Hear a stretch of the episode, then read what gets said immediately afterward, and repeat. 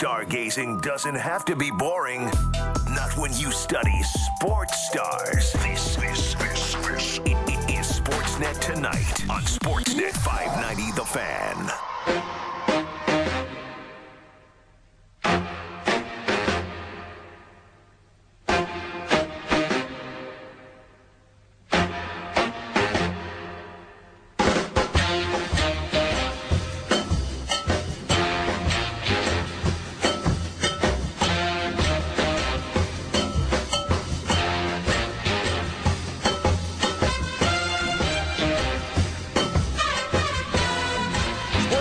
Tonight on Sportsnet 59 The Fan. Good evening, everybody. I'm Roger Lajoie with you until 9.30 this evening. Pardon me, 10 o'clock tonight.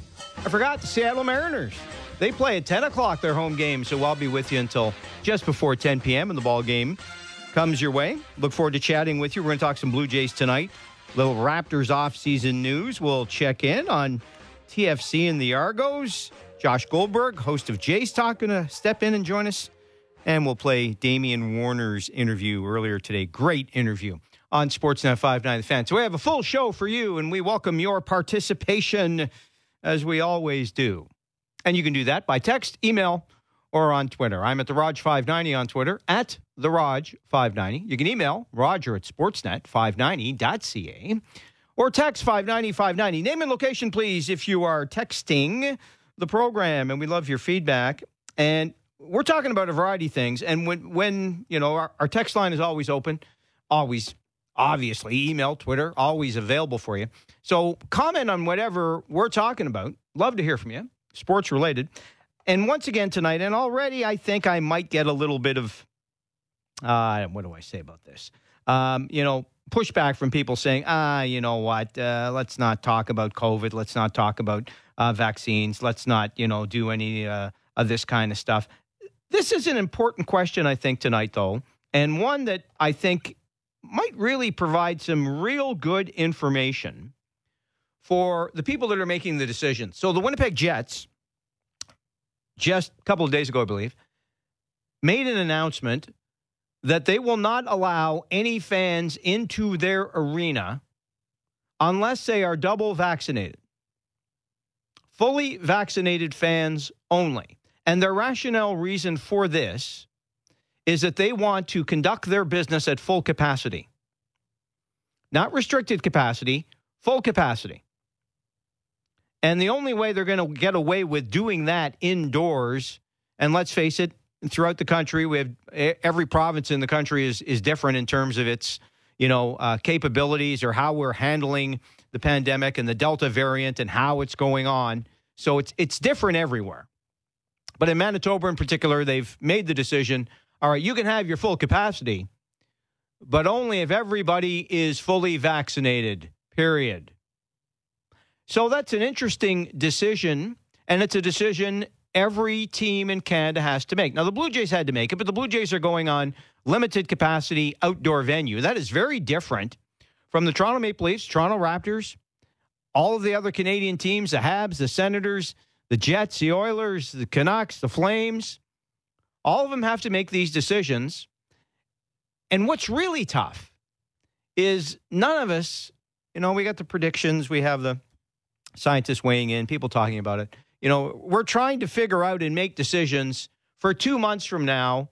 And this thing, as we have seen, this bloody nightmare of COVID we've been through for the last 17 months, evolves and changes all the time. But listen, if you're in the business, a hockey club, and you're trying to sell season tickets and maybe even groups, remember those? Remember we used to go together as groups games? you're trying to sell those tickets, you need some clarity as to how you're going to operate your business come October. So the Jets got right in front of it very quickly, made the decision. We're playing at full capacity, but we realize that means full vaccinated only. Now, indoor uh, theater is uh, resuming um, everywhere. And I don't want to start comparing the Canada, Canada the United States because it is very different. It is very different. This is a Canadian issue tonight. So, here in Canada, as we continue to battle through this coronavirus pandemic, the NHL is starting its season in October. The NBA is starting its season in October. Let's leave the Jays out of it for the time being because at the moment they're an outdoor venue, as I said, at limited capacity 15,000, 14,000 fans, whatever it is, in a 50,000 outdoor stadium. This is indoors. So the question on Twitter is the Jets have announced all fans attending NHL games must be fully vaccinated. Should all other teams do the same? Is that the way NHL and NBA teams should do their business? Because unlike the Blue Jays, they do not have a retractable roof. It is not an outdoor venue. It is not a large enough venue that you can still get 15,000 people in. And they want to make money, let's be honest. And they planned, to their credit, they want everyone to feel uncomfortable and uh, comfortable in the environment as well. So, and I'd like some comments on this. I'd still like to know those of you because they're talking to season ticket holders and people buying tickets. So, are you cool going into the Raptors home opener with full capacity and no restrictions on whether or not you've had your vaccinations? And I don't mean the kind of COVID screening we're seeing, which is a joke in a lot of places. It is. It's a joke. People come in and say, "Oh, yeah. So, uh, do you have any uh, COVID symptoms?" Uh, no. Uh, have you b- b- traveled? Uh, no. Okay, go ahead. That's not screening. That's the equivalent of airport security screening going, excuse me, sir, are you carrying a bomb tonight? Uh, no. Uh, do you have a knife? No. Okay, enjoy the flight. And I, I, that sounds like a bad joke, and maybe it is, but that's either you prove or you don't. This recommendation and, and, a, and a quick question. So they want to do business, and the Jets have come and said fully vaccinated only. And the reason I'd like you to answer the poll question and give us your comment uh, on text 590 590, email roger at sportsnet590.ca, in addition to Twitter uh, at the Rog 590, is so if you're a fan, even and if you're answering yes or no, and the vast majority of you are answering yes, tell me why. And if you're unvaccinated, do you think it's not fair to you to be denied admission to these places? And I'm, I would like to hear from you too. And by the way, the latest Ontario stats 82% of Ontarians have taken at least one shot of the COVID vaccine, 82%, and 74, approaching 75% of us are fully vaccinated. So I know the way this poll is going to go because the majority of you, you've taken the vaccines, I'm sure you'd feel more comfortable in the facility with only vaccinated people. But you know, folks, the sports business has to get back and running, not back and running, but continue running. It's a difficult challenge ahead. I know we're a little tired of talking about COVID, but I want to talk about it one more time on tonight's show, just via v the poll. Fully vaccinated, say the Jets, or you don't get in. Good idea, bad idea. So far, 86.5% of you are saying yes, fully vaccinated fans only. 13.5% are saying no, that's too restrictive. 148 votes in, lots of comments, lots of text. We will get to them, I promise, all the way through until 10 o'clock. Steven Loung later in this hour, NBA editor at Sportsnet on the Raptors Summer League.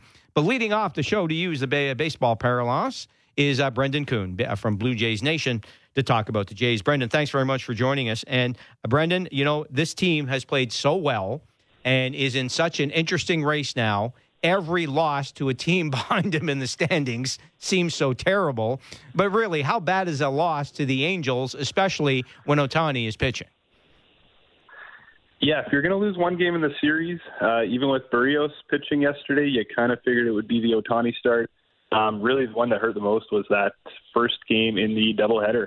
Uh, that was a game you would have expected them to win. They had a lot of hits, couldn't uh, piece together the clutch hit. And uh, yeah, I mean, typically a split on a West Coast trip uh, in any series, regardless of the team, isn't a bad thing. But every team the Blue Jays are competing with right now uh, keep winning, so they need to be doing the same. But these West Coast trips, pretty typically uh, a challenge for the team um, regardless of how good they are and what year it is. They're they're quite often uh, not not the best results for the Blue Jays. Well, no, indeed, and that and when you've got to catch up in the standings, uh, these games do get even more of a, a pronounced uh, situation. So, uh, hundred percent there. We'll see what happens, uh, Brandon the biggest question along the Blue Jays, and I don't think it's a fair one these days, but um, especially the the the negative uh, folks in, in the crowd is Vladdy Jr.'s continue, continuing scuffling uh, at the plate. Much has been done of it now, uh, thir- hitting third in the order and what have you. He's 22 years old. He is still an MVP candidate. The season numbers are absolutely terrific. But now this sample size, this chunk of the season gets longer and longer. Your degree of concern of the way Vladdy's swinging the bat these days?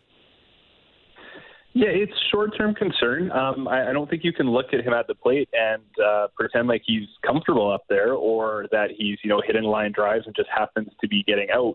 Um, his at bats aren't looking great. He looks like he's unsure of what pitch is coming more than he uh, did when things were going really well. Um, he's making a lot of weak contact, just kind of hitting these you know dribblers to third base or to shortstop. Um, Vladdy in the past, when he has struggled, uh, is often hitting too many ground balls but even still, those are really hard ground balls, and it seems like he's just not even barreling his ground balls right now. So it's weird to see, um, and and you know who knows what the factors are, right? Like if if teams are pitching him differently, if it's just fatigue based on you know this is his first full 162 game stretch in the major leagues, um, coming off a short season last year and coming off an off season where he you know worked his tail off, and good for him. Um, but this is now a very long stretch of like baseball every single day, physical activity every single day. Um, and and I can imagine that some guys just start to in the dog days of August and you play some really hot weather games and and your body can start to just fail you a little bit. So um, I, you know I'm not worried about Vladdy long term. I think the fact that we saw a very long, uh, sustained period of MVP caliber play is what we can project out long term Vladdy to be. But right now he's in a funk, and uh, I hope and expect him to get out of it. But certainly there haven't been any encouraging signs lately. No, there hasn't, and uh, we'll we'll see where it goes. Brandon Kuhn is with us, Blue Jays Nation. I'm not too worried about Vladdy. I'm not worried about the offense of this team because the lineup is so good and it, it, continues to be. And Brandon, my optimism around the Blue Jays really revolves around the starting pitching, despite Jose's problems uh, last night on the mound. Certainly not a quality start, not getting in uh, past uh, the uh, uh, fifth inning the improvement in the starting pitching is making the bullpen all that much better because they're saving their arms. Uh, there's more help coming. Hopefully, Merryweather is back at some point. Um, Nate Pearson uh, certainly appears to be uh, getting closer to being back. So let's talk about the Blue Jays pitching for a moment. That was a concern in the first half, especially the back of that bullpen. Is it that much of a concern still?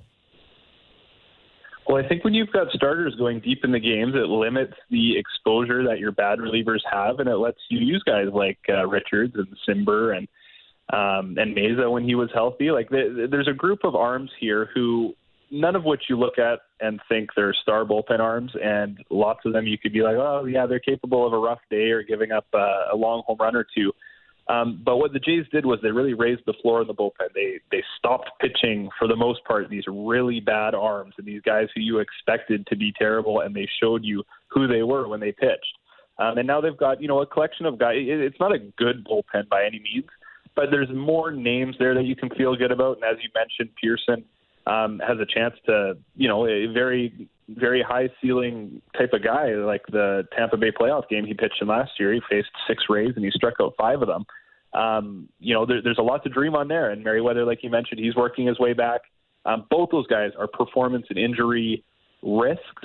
But uh, yeah, I mean, if, if they can somehow both find their way back to the Blue Jays bullpen, all of a sudden you might feel good about them, and and the bullpen might actually be able to be labeled a strength. And when you tack that onto a rotation, that's really impressive. Um, I was looking at it today, and it kind of feels like the Blue Jays have four number two starters. They they might lack an ace type, a Degrom type, but they got four guys right now who you could somewhat comfortably call a number two starter. And when you have an offense that the Blue Jays have, having four number two starters in your rotation, having you know a bullpen that is just okay, like that is a formula for a very good team, a very good roster. Um, and and this is one of the best teams in the American League. They've dug themselves a bit of a hole just to date, being in the standings a little further back than some of the teams. But this roster is capable of a run. We're experiencing one somewhat right now. It cooled off a little bit in Anaheim. So this is a very good team and uh, a, a team that lacks uh, lacks holes. There's there's not too many bad pieces to to the current roster of the Blue Jays. No, that's the best way to look at it. And that uh, starting nine uh, lineup, one to nine, or at least one to seven or eight uh, every night, uh, does some damage. So uh, it is an exciting uh, time without question. We got to talk a little bit about Ohtani just because you know it was last night's sample size and the kind of season he's having. And listen, Vladdy Jr. is having a, a season for the ages as well. But once again, here he goes: six innings, strikes out a six batter, scatters three hits and adds a double and a walk at the plate. And we know his home runs, and he's back in the outfield the next night. Um, this is just something incredible. we're seeing with this guy that we haven't seen since Babe Ruth, for heaven's sakes, Brandon he's an absolute unicorn and he's a blast to watch and, and that's part of the regionalized nature of baseball where you a lot of people are really big fans but they hone in on their own team and they don't necessarily venture out and watch other games and and uh you know for for everybody out in Toronto there's a lot of 10 p.m. Angels games and you're just not likely to stay up and watch that but we've got one of the most incredible things that baseball has ever seen happening um, and we've almost normalized it now because we're, you know, this has been happening all year long. And, and Ohtani has had injury issues in the past, and he's had years where the pitching wasn't as great as the hitting, and and um, you know just dealt with this and that, and the Angels not letting him bat as frequently as he is now, and we just stumble into 2021, and all of a sudden Ohtani is batting pretty much every day. He's one of the top five hitters in baseball, probably, while pitching to what I believe is a sub three ERA um, and throwing 100 miles an hour. It is it is incredible what we're seeing. He should win every type of athlete of the year award that exists, um, and and we should cherish it. We should enjoy it because, like we've seen with Ohtani in the past, who knows if he'll stay healthy? Who knows how sustainable this is? Um, but on top of the pitching, on top of the hitting, this is a guy who's stealing bases. This is a guy who's doing incredible base running too. Every aspect of the sport, he is not only doing, but he's performing incredibly well in. Um, and, and it's it's a treat to watch. I, I don't like it when it's against the Blue Jays, but any other scenario, what a joy to watch Shohei Ohtani this year. It is uh, something to behold. There's no question about it. So one thing that a split of the Angels series does is, and you know, when you're playing teams like the Angels and the Mariners, you're just hoping to obviously win as many games as you can to solidify your own hold on the wild card. But it kind of makes them kind of sputter their heels. And despite Ohtani's great season and having Mike Trout for so many years when he's healthy, of course, um, the Angels just haven't been a playoff team and they aren't. So it just shows you that how much you need besides an individual iconic player like Show and an all world like Mike Trout. It's still not enough uh, for the Angels to get into the playoffs. And Seattle doesn't have the star power. They surprise people by hanging in. But one thing, Brandon, this series can do for the Blue Jays is kind of put the final nail in Seattle's coffin as a as a team. And I know you're always you don't need another reason to win a ball game, but when you look at the Seattle Mariners and where they were, hey, a sweep in this series, and the Mariners can say bye bye, at least in terms of the Jays in this wild card hunt. So these are important games too. Yeah, absolutely. I mean, the, the Mariners are one of those surprise teams this year. I, I'd say if you look at everybody from the Blue Jays and above them in the standings in the AL, you look at that and you're like, yeah, those are those are good to great teams. Like that, that's a collection of good teams. Once you get below the Blue Jays, you've got teams like the Angels and Mariners, and you're like, well, okay, their records are okay. Like they're they're probably not making playoff runs, but they they've done enough to hang in there this year. Um, and the Mariners have kind of done it on the backs of a out of nowhere great bullpen just one of those teams who didn't put much effort into their bullpen in the off season, just collected, you know, some names, one, two million dollar contracts here and there. And all of a sudden all these guys are performing and throwing ninety seven and getting movement and they've just randomly stumbled into a great bullpen. And that's kind of how they've been able to sustain this somewhat level of success because the run differential isn't great. Um, but they win a lot of one run games. And the Blue Jays, despite me being very confident in saying that the Blue Jays are a better team, you're probably facing the three best starters the Mariners have in this series. And like I said, the bullpen is good. They they had yesterday off, so the bullpen is rested. Um, and they've you know got a, a few nice players: J.P. Crawford, Kyle Seager, Mitch Haniger, uh, Ty France. They're not superstars, but they just got a collection of decent players. Um, so yeah, the series isn't uh, isn't an easy one by any means. Uh, I'm, I'm talking to you right now from the Vancouver area, very upset that I, am not able to be at the series. Uh, you know, every year outside of COVID, I go to these games and it's an absolute blast. So it's it's uh, too bad we don't have that typical uh, Toronto Blue Jays fan presence in uh, what is now T-Mobile Park. But yeah, it, it's still a series. Um, even with the Jays' home presence that we get there uh, they usually lose two out of three anyways. So the, the the ballpark has not been friendly to the Blue Jays. Um, but like you said, a sweep would be the you know final nail in the coffin for the Mariners. Um, but at least win two out of three. Um, you, you do have good pitchers going in this series, and uh, and yeah, you go into a, a short series next week with the Nationals and a team that uh, sold at the deadline and are not very good at all. Um, if you can find a way to win four or five of these road games and road games are never easy, but uh, that would be really helpful going into uh, your next stretch from there as you return home. Well, no doubt. And Brandon, that leads to the last points. You know, the fact that the Blue Jays are back in Toronto is an enormous lift. They were nine and two in their homestand, and uh, every team is better at home, but especially the Blue Jays, who have not had a true home game in 22 months. That's got to be a reason to like them down the stretch as opposed to some other teams. It's a psychological and it's a just a, a, a great advantage uh, for them to have when they get back to, to the home parks. And it's funny you mentioned how you know things do change, and you're so right about that because one of the things I always look forward to in the Seattle games, it was a Blue Jay home game. Uh, the last, it, it's become a, an iconic thing for some, but obviously this year because of reduced capacity and the border situation, that changes as well. So we're going to have a, a, different feel in the ballpark uh, the, the next three games, I would imagine, compared to recent times. Yeah, and I mean these rules obviously exist for a reason. So uh, yeah, you, you follow them, and and uh, you know unfortunately we miss out on a really really cool opportunity down in Seattle. But uh, if you just think of of everything the Jays have been through the last two years, and then culminating with a you know a big deadline ad of Berrios, and then a big homestand win, uh, nine and two record like you said, and all this momentum building. I'm just picturing how incredible this series would be, especially had the borders been open um, uh, to vehicle traffic, and and I would have imagined that this would have been one of the most um, well-attended games of uh, Blue Jays fans ever. So yeah, it's too bad to miss out on that. Um, next year, hopefully, uh, yeah, I would hope circumstances are different. Um, and I do know there are, you know, Blue Jays fans that are going to be at this series, and you can fly to Seattle and that type of thing. But yeah, it won't be the same, and it's too bad to miss out on that because that has been really special. I, I've experienced it many times um, and and I tell you what, there's there's not many more uh, exciting sports experiences live than to see a Blue Jays game in Seattle when uh, you know all of BC and Alberta have traveled to it. So it's too bad, but uh, the Jays still got to take care of business and. And um, yeah, like you said, the nine and two homestand is they, you know, they got another homestand coming up here soon. Um, for for a sport where you play a lot of games in the season, um, the ability to to uh, have something that's a momentum boost in the month of August, I think psychologically goes a long way for players, right? So these guys are tired, lots going on, but having this boost of finally returning home, having fans cheering for you, having it go well, um, we've we've seen how that's affected the Jays, and uh, yeah, I mean they're they're a very good team and a very good chance to make a playoff run here. But you got to win some of these road games against teams that are worse than you. And uh, yeah, here's here's hoping they can get two out of three at least this weekend. They got two out of four against the Angels, and we will see if they get at least two out of three this weekend. Blue Jays and Mariners, ten o'clock on Sportsnet 590 The Fan and Sportsnet. Robbie Ray gets the ball tonight for the Blue Jays. Chris Flexen counters for Seattle. Ben Wagner has a call right here on Sportsnet 590 The Fan. Show Ellie and Josh Goldberg have Jays Talk right after the game. Brandon Kuhn from Blue Jays Nation joining us to chat about tonight's game. Brandon, nice to have you on the show. Thanks so much. Thank you. Take care.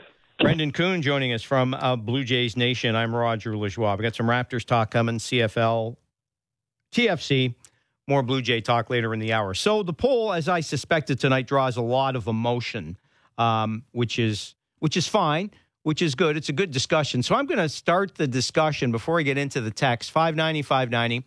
Email roger at sportsnet590.ca and on Twitter at the Raj590.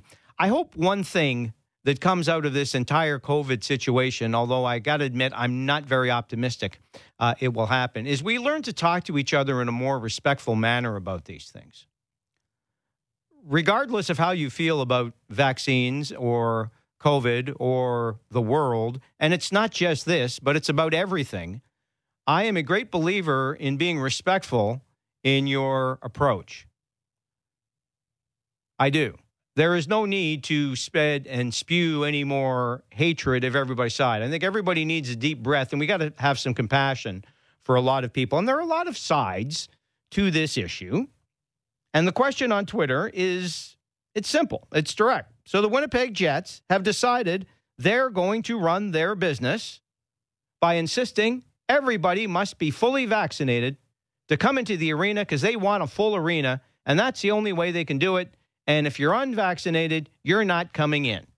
So my question was given that, should all other teams do the same? At the moment, 178 votes are in. 87.6% of you say yes, fully vaccinated only. 12.4% say no, it's too restrictive. I also find when we get text, I tend, not just me, I think a lot of people tend to get a lot of really bitter, angry texts from people who won't even put their name on it. So, folks, if you're not going to put your name and your location, and yeah, I'm not a dummy, I know you could make up a name and a location. And by the way, we have your phone number. Uh, however, please just be respectful, put your name, and give your comment. So I'm going to start with one from uh, Tyrone in Brampton, who says, Love when you are on and respect you, but creating a two tiered society is the same as segregation to me. This text probably won't get read because those who disagree with injecting an experimental drug in their bodies have been labeled, I won't say, and are being pressured and bullied. I am 50. I have had COVID, recovered. I have diabetes, a heart condition, and some allergies. So getting the jab is not a good idea for me. And please, Roger, just answer the simple question What are the long term effects of the vaccine? Other than being safe and effective, I have no issue with anyone who has taken it as a personal choice, and I wish everyone comes through this healthy. Tyrone, thank you. I totally agree with your last sentence. We all hope everybody comes through this healthy, and I'm very glad that you have been able to recover uh, from from COVID. But Tyrone, the the question we're asking tonight is a business then we say rights. And a lot of people are already saying we have the right to say no to this. You're right. Nobody's mandating it unless you're a federal government employee. You'll get into that in a second. But you're not forced to take it. You're not forced to take it. However, a business also has the freedom to say to you, we consider it, if you are unvaccinated, to go and sit with a bunch of people who are fully vaccinated, that it causes a health concern. And this is the way we're going to do our business. That's their right too. So we have rights as individuals, and businesses have rights of individuals. So that's the decision the Jets made. And the Jets, I'm sure, thinking we can't go through a season with 6,000 fans and people sitting apart from each other. We've got to get back into business. We feel this is the way to go. So, Tyrone, I respect you and God bless you. And I'm, like I said, I'm, I'm, I'm glad you recovered and you were respectful about it and you put your name and i did read your text despite the fact that you said you weren't going to. But from my opinion i look at this I, i'm of a certain vintage. I remember times when people were fighting about smoking in public. I sat next to my uncle going to my grandfather's funeral all right? He was a chain smoker on an airplane and he must have smoked three packs of cigarettes while we're going to my grandfather's funeral He's no longer able to do that. Why is he no longer able to do that? Because we found out it is a public health problem for the person sitting next to him. And therefore, his freedom to smoke in an airplane was taken away because it took away my right to a safe environment. And I say that with full respect. So, this is the issue. This is the issue. So, everyone gets vaccinated. And what the Jets are saying is that's fine if you didn't get vaccinated, but you can't come into the building because we need to keep this safe for the vast majority of people who are in the building. That's the the argument. That's the uh, situation. Jessica in Pickering says this is a very, very tough one. There are so many different ways to look at this, and it's not mandated by the government uh, to have a, a vaccine. So, if it's just a recommendation, is it fair to the unvaccinated people to not let them in? Jessica, that's a great point. That's another point. Several other texters are echo- echoing uh, the same thing here. Stephen Alora says open the gates in businesses everywhere. Don't force people to protect themselves. Put the money from CERB into healthcare to develop a proper pandemic response system that separates virus carriers from regular hospitals. This isn't the last virus that's going to pop up. We need to be able to isolate uh, when it comes. Thank you, sir. Adam in North York says, Why do you give anti vaxxers a voice? They led to 600 child deaths in the U.S. Uh, due to measles. Adam, thank you. Um, I, I give everybody a voice, and it's not so much anti vaxxers. The question is regarding sports. Remember, this is not a news show, it's a sports show. Do the Winnipeg Jets their decision to not allow anybody who has not been vaccinated into their facility, is that the right thing or the wrong thing to do? And there are two sides to that issue. John on Waterloo says, I'm on the no side. Being double vaccinated does not mean you can't catch COVID. I repeat, it does not mean you can't catch COVID. The same for passing it to someone else. Vaccinated, not vaccinated does not matter. Plus, the effectiveness starts, starts to fade six to eight months later. John, John I, I will say this the numbers are, are being put out by our government every day, and they're quite clear that vaccines work, fully vaccinated people very, very, very, very rarely get COVID. And when they get it, it very, very rare it covers, uh, re- requires hospitalization. And that is the way these teams are going. And that's facts. That's not opinion. It's one of the things now, the opinion and facts in this world, that's a fact. That's a fact. They work. And that's why the Jets are doing it. So I read those just to get them off. But the rest of the responses, I really just want to know how you feel as a fan. So you're okay with it then?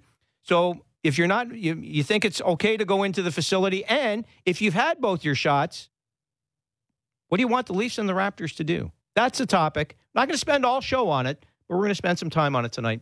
And respectful discussion is welcome, please. Unrespectful discussion is never welcome on any show I'm hosting.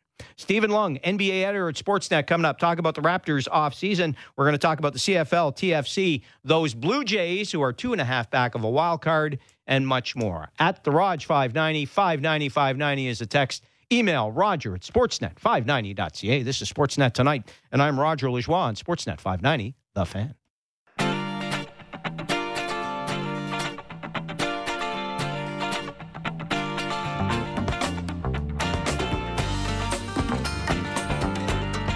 Sportsnet tonight, Sportsnet 590, The Fan. I'm Roger Lajoie here till 10 o'clock. Blue Jay Baseball, Seattle. And the Jays coming up. Josh Goldberg join us later in the show. Does Jays talk for us, and uh, he'll give us his uh, views. Damian Warner, our top interview of the week. We'll talk some TFC and CFL. Wonder what they're going to do. Well, obviously, the Argo TFC has already started. They're under limited capacity. Argos as well, outdoors. So they don't have the same kind of issues, obviously, indoor stadiums do. That's our ongoing discussion tonight. What should the Raptors and the Leafs do once their season begins? The Jets have made their call.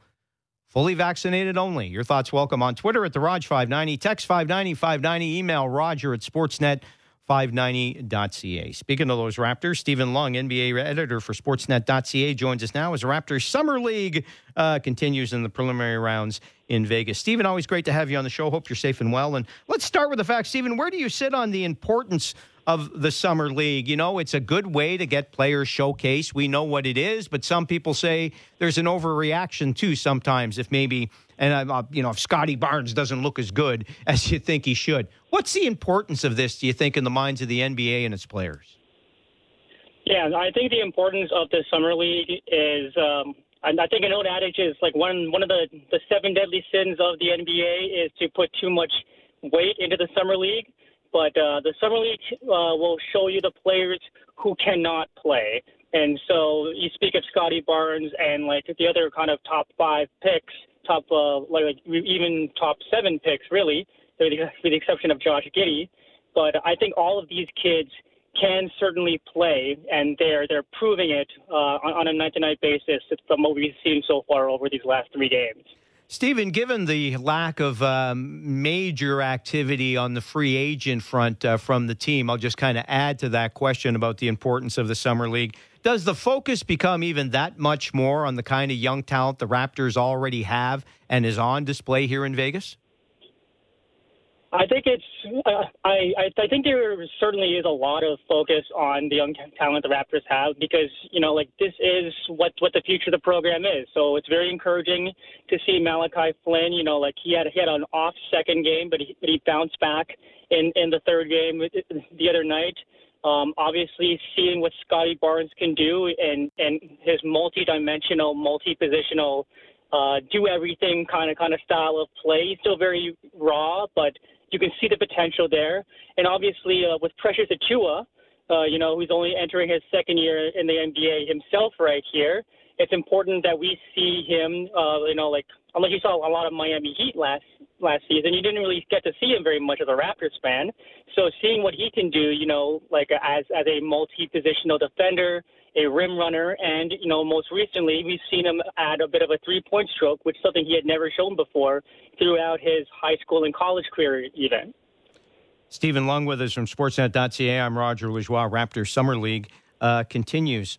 So, uh, you know, we we see the car, heard the comments from uh, Goran Dragic, who who eventually, you know, um, apologized by a, a tweet, which is uh, fair enough, uh, saying the Raptors were not his preferred destination because he had higher ambitions. It's only one player, Stephen, and I hate to even like go down the road of this kind of, you know, are the Raptors still a, a, a second thought for not just him, but for a lot of teams? Because what he's basically saying, inadvertently perhaps, according to him, but regardless, he comes out and, and feels that the Raptors aren't really there yet if you're searching for a championship team. Now, this team won the title in 2019, as we know. They had a pretty good run in 2020, second best record in the regular season before losing to Boston in seven games. Last year was a just a write off. But a lot of people considered last year's write off just because of uh, the injuries, uh, no home games, what have you. But now that Lowry's gone, the dust has settled from the free agent uh, series uh, season rather. What what do you think? Where is this team? Is it rebuilding? Is it middle of the pack? Is it still an elite team in the Eastern Conference? Like is Goran wrong in his original estimation that the Raptors aren't really there yet? If you're looking for a contender, um, you know, as much as this might hurt Raptors fans to hear, uh, I don't think Goran Dragic was wrong. I mean, he probably shouldn't have came out and been that honest, and then he kind of walked back his comments uh, through uh, a, a, in an interview that he did with Sportsnet's Michael Grange. But uh, I don't think his, initial assessment of the situation he was walking into was necessarily all that off, because I see a team, you know, that is. Um, we've heard Bobby Webster say that that uh, even with, with what they did with Kyle Lowry last season, you know, they're looking to assess their youth. They're they are looking to kind of make this, uh, build this team around Pascal Siakam, Fred VanVleet, and OG Anunoby. And you know these are younger players. You know, like Pascal and Fred are 27, so they, they're they're a little older, but still, like this is a younger core. And without you know like the glue that is Kyle Lowry there to kind of uh, like like hold everything together, it's tough to it's tough to see this team being you know, nearly as good as they have been during the Lowry era. This is a brand new era of Raptors basketball, and I think we're going to see some growing pains. Like like right now, to me, this team is probably just kind of competing once again for that that last play-in spot, and they may not get it. No, that's uh, you're not alone in that kind of uh, assessment of, of, where the team is at. So, given all that, Steven, how much activity do we expect from the Raptors between now and the start of the season, and even during the season? And you know, Masai is is is committed for the long term. There's stability in the front office. There is still some flexibility in what they can do, especially with Lowry's deal off the books. How do you how do you think the team is going to go about business for this season and say one more year? Because you know, you mentioned that core, you know, but you know, players like Siakam and Freddie VanVleet, you know, were in the NBA championship just two years ago. It isn't a it isn't like you're starting with a bunch of second and third year players you're waiting to grow. These guys have grown up quickly here. Yeah, so to to answer your question, I, I don't think there's going to be a lot of activity. Like we, we may see some kind of minor moves here as, as they fill out the roster for for uh, heading into training camp.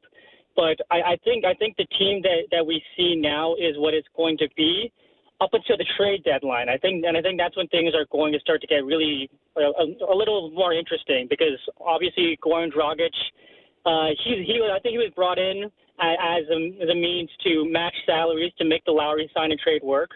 Um, I think he was brought in to also help with a fill a little bit, little bit of that leadership void. But I think most importantly, he was brought in as a trade chip because he, his contract is worth $19.4 million, which could potentially be used when coupled with maybe another contract.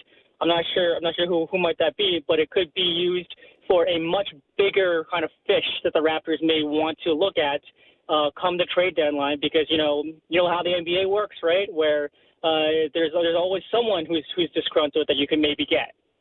No, there's no doubt. There is always a possibility of, of picking somebody up if you feel that that's uh, the right thing to do, adding a veteran or what have you. And we'll see where this team uh, seems to say where it's at. So uh, you look at um, you know um, the players on this roster. It looks like the front court is is is is pretty packed.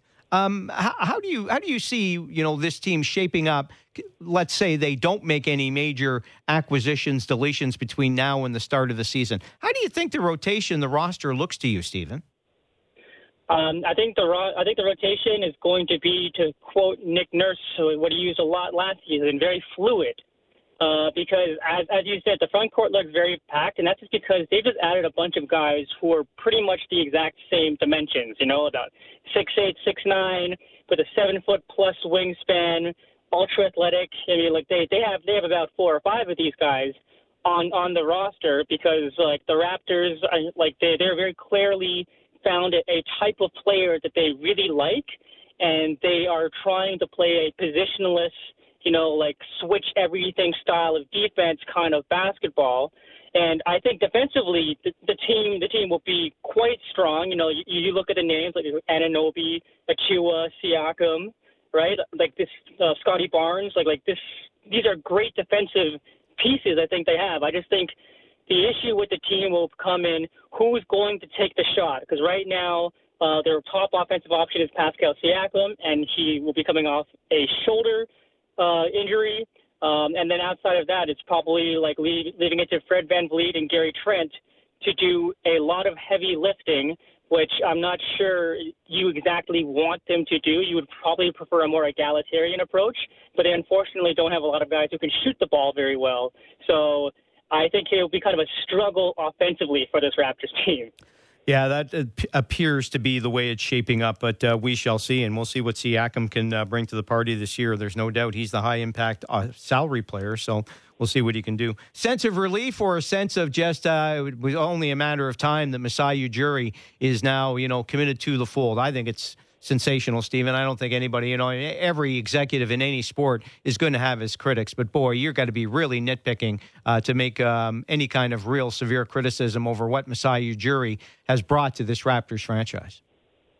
Yeah, um, I mean, Masai, like Kyle Lowry was the identity of, of the Toronto Raptors, but like really, and as we see now with, with this commitment, the, the Toronto Raptors are Masai Ujiri, right? Like you, you can't separate the two. And uh, so this is this is obviously great news for the Raptors. I mean, like he was their top free agent. I never really got the sense that he was really going anywhere because I didn't really see a destination for him to even go to in the first place. But it is, I think, to answer your question, a very much a sense of relief for for like any Raptors fan to know that like the top guy, the the man who kind of change the perception of the franchise really is going to be with you long term. 100% right there. That was the biggest free agent signing of the offseason when you really think about it, because that's in effect what Masai was. Steven Loung's great work as NBA editor is available at sportsnet.ca. Join Sportsnet tonight on a regular basis. Always fun to chat with you, Steven. Thanks so much. Yeah, thanks a lot, Raj. Steven Loung joining us from Sportsnet. I'm Roger Lajoie. We have enormous feedback tonight on our poll question, and that's great. That's why we put out these poll questions. 590 590 is a text at the Raj 590 on Twitter. Email roger at sportsnet590.ca. Leafs and the Raptors will be starting their seasons in what, 50 days? It's incredible the way it's not that long until they start again. All right. So, how do they sell tickets? Full building? Full vaccinated? Social distancing. And folks, again, you know, I mentioned, and the majority of the comments have been respectful tonight. But let's let's just remember this is not an easy decision. This is tough. This whole thing has been tough. The whole COVID era has been tough. But this particular business section, and I'm speaking now as a guy who's fully vaccinated and supports people getting their vaccines, and I, I definitely think that's a way to get through this. But in terms of operating the business and the logistics of it, is like it's not easy, but we've got some interesting perspectives, and we're going to hear them as I'm going to read them in moments. Sportsnet tonight continues. I'm Roger Lajoie, Sportsnet 590 The Fan.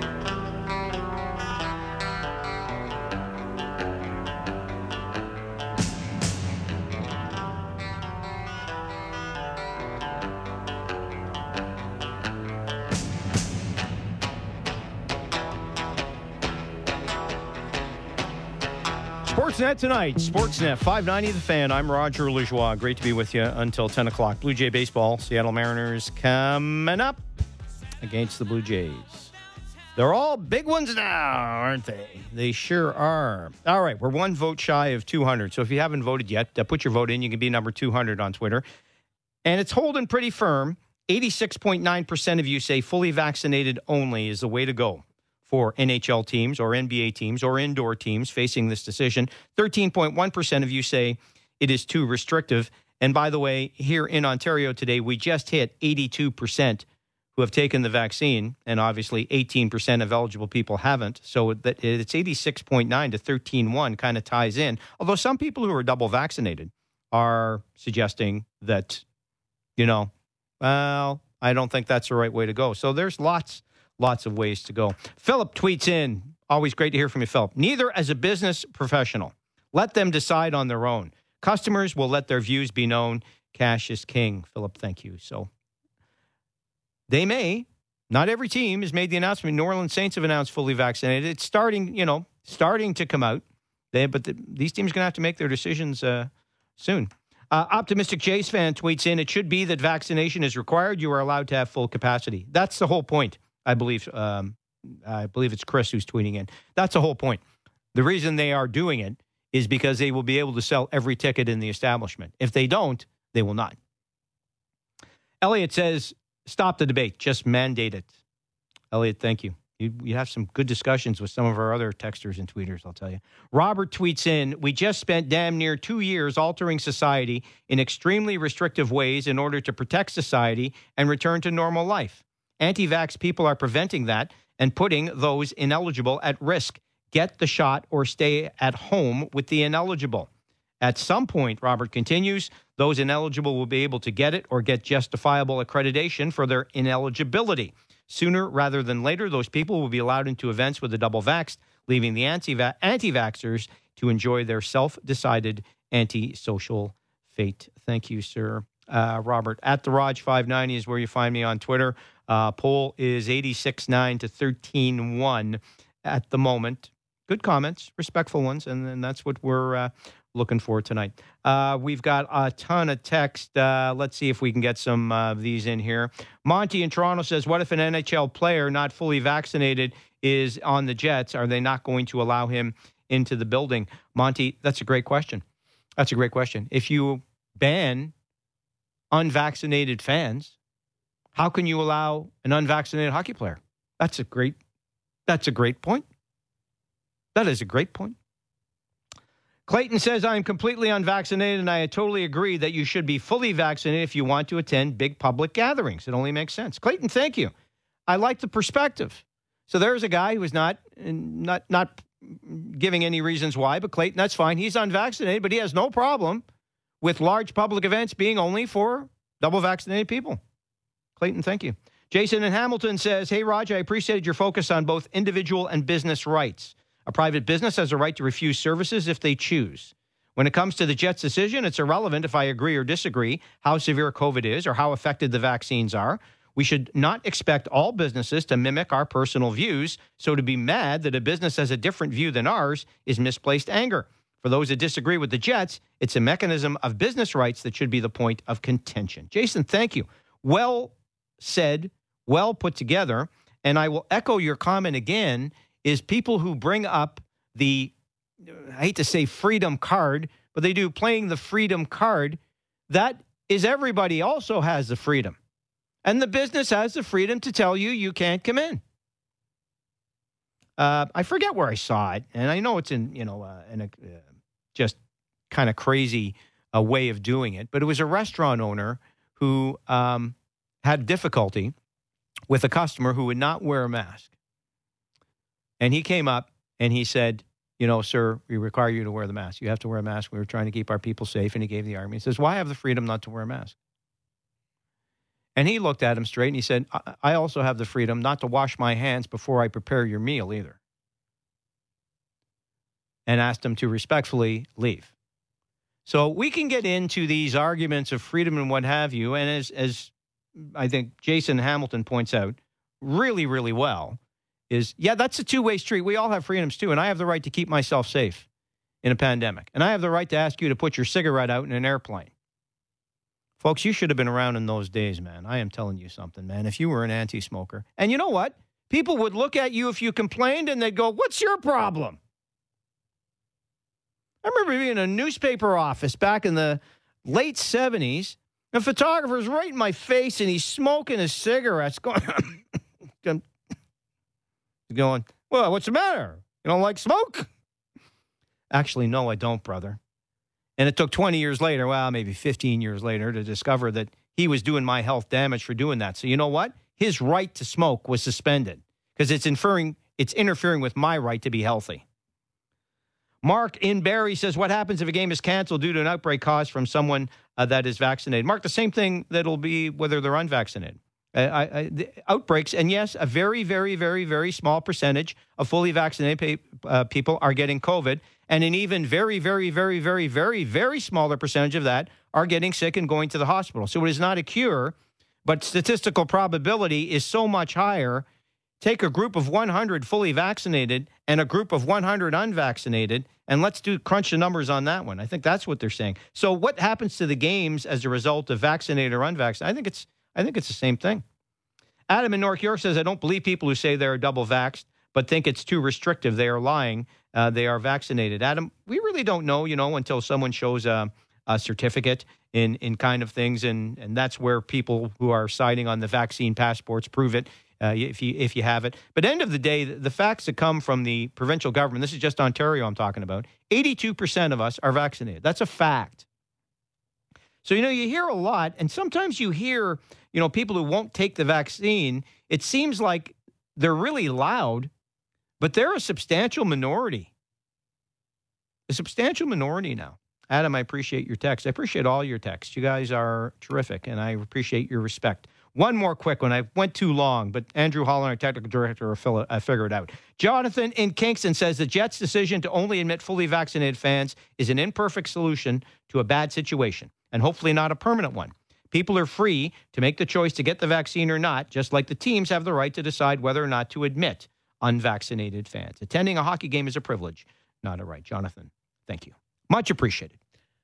590 590. Keep the text coming on Twitter at the Raj 590. Email Roger at sportsnet590.ca. Sportsnet tonight continues on Sportsnet 590 The Fan. Game night is the best night, and we're not talking rummy, canasta, or baccarat. All your games in one place. This is Sportsnet tonight on Sportsnet 590 The Fan.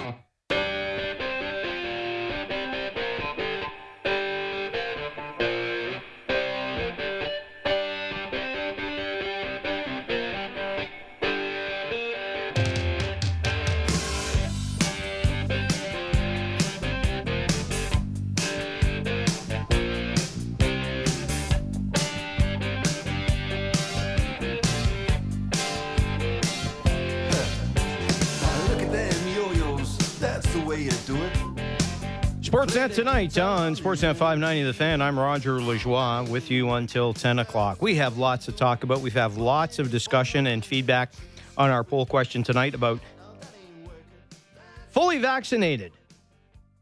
Okay, so in Ontario, 82% of people are fully vaccinated. Fact. Just doing facts now. Fact. Very, very, very small, very small percentage of people who are fully vaccinated do get COVID do.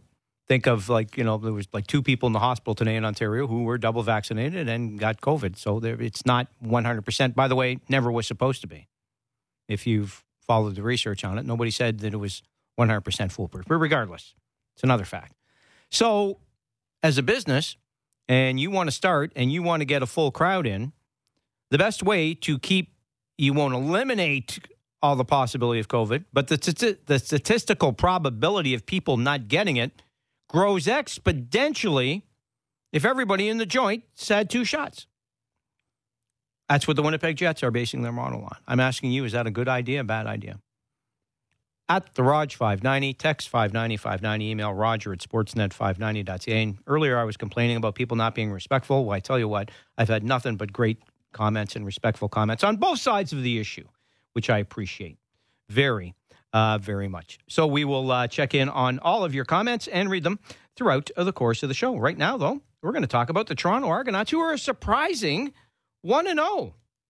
David Morassutti is the editor and Argos reporter for the Tip of the Tower, and he joins Sportsnet tonight. David, thanks very much for joining us. Should we be that surprised the Argos got a win uh, on the road to start the season? I think that's probably the surprising part is that you know they went on the road against a team that they've struggled to beat. You know, Bo Levi Mitchell had a 12 and 0 record in the regular season against the Argonauts, or 11 0, and you know that was probably the surprising part was they were able to get it all done on the road. So definitely a surprise, uh, especially as the underdogs. But uh, they did exactly what they needed to do to uh, get the victory in Week One. So, what's the strength of this team then, David? How did they win Game One, and what what is it going to take for them to uh, be an upper echelon team in the East this year?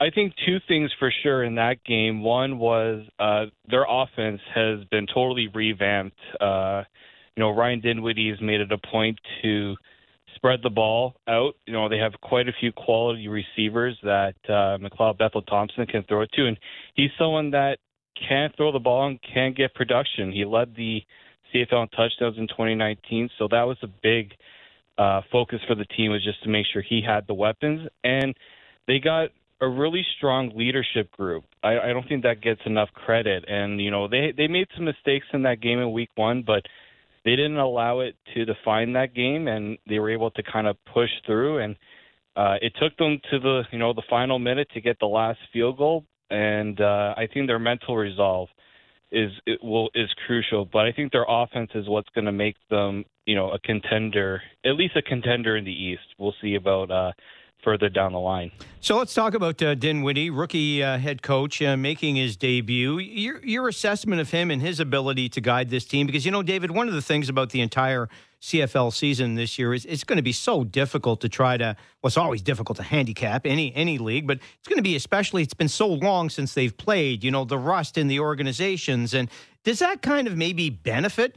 A guy who doesn't have any head coaching experience this year when so many teams, I don't want to say they're starting from scratch, but they're starting after such a lengthy delay, David?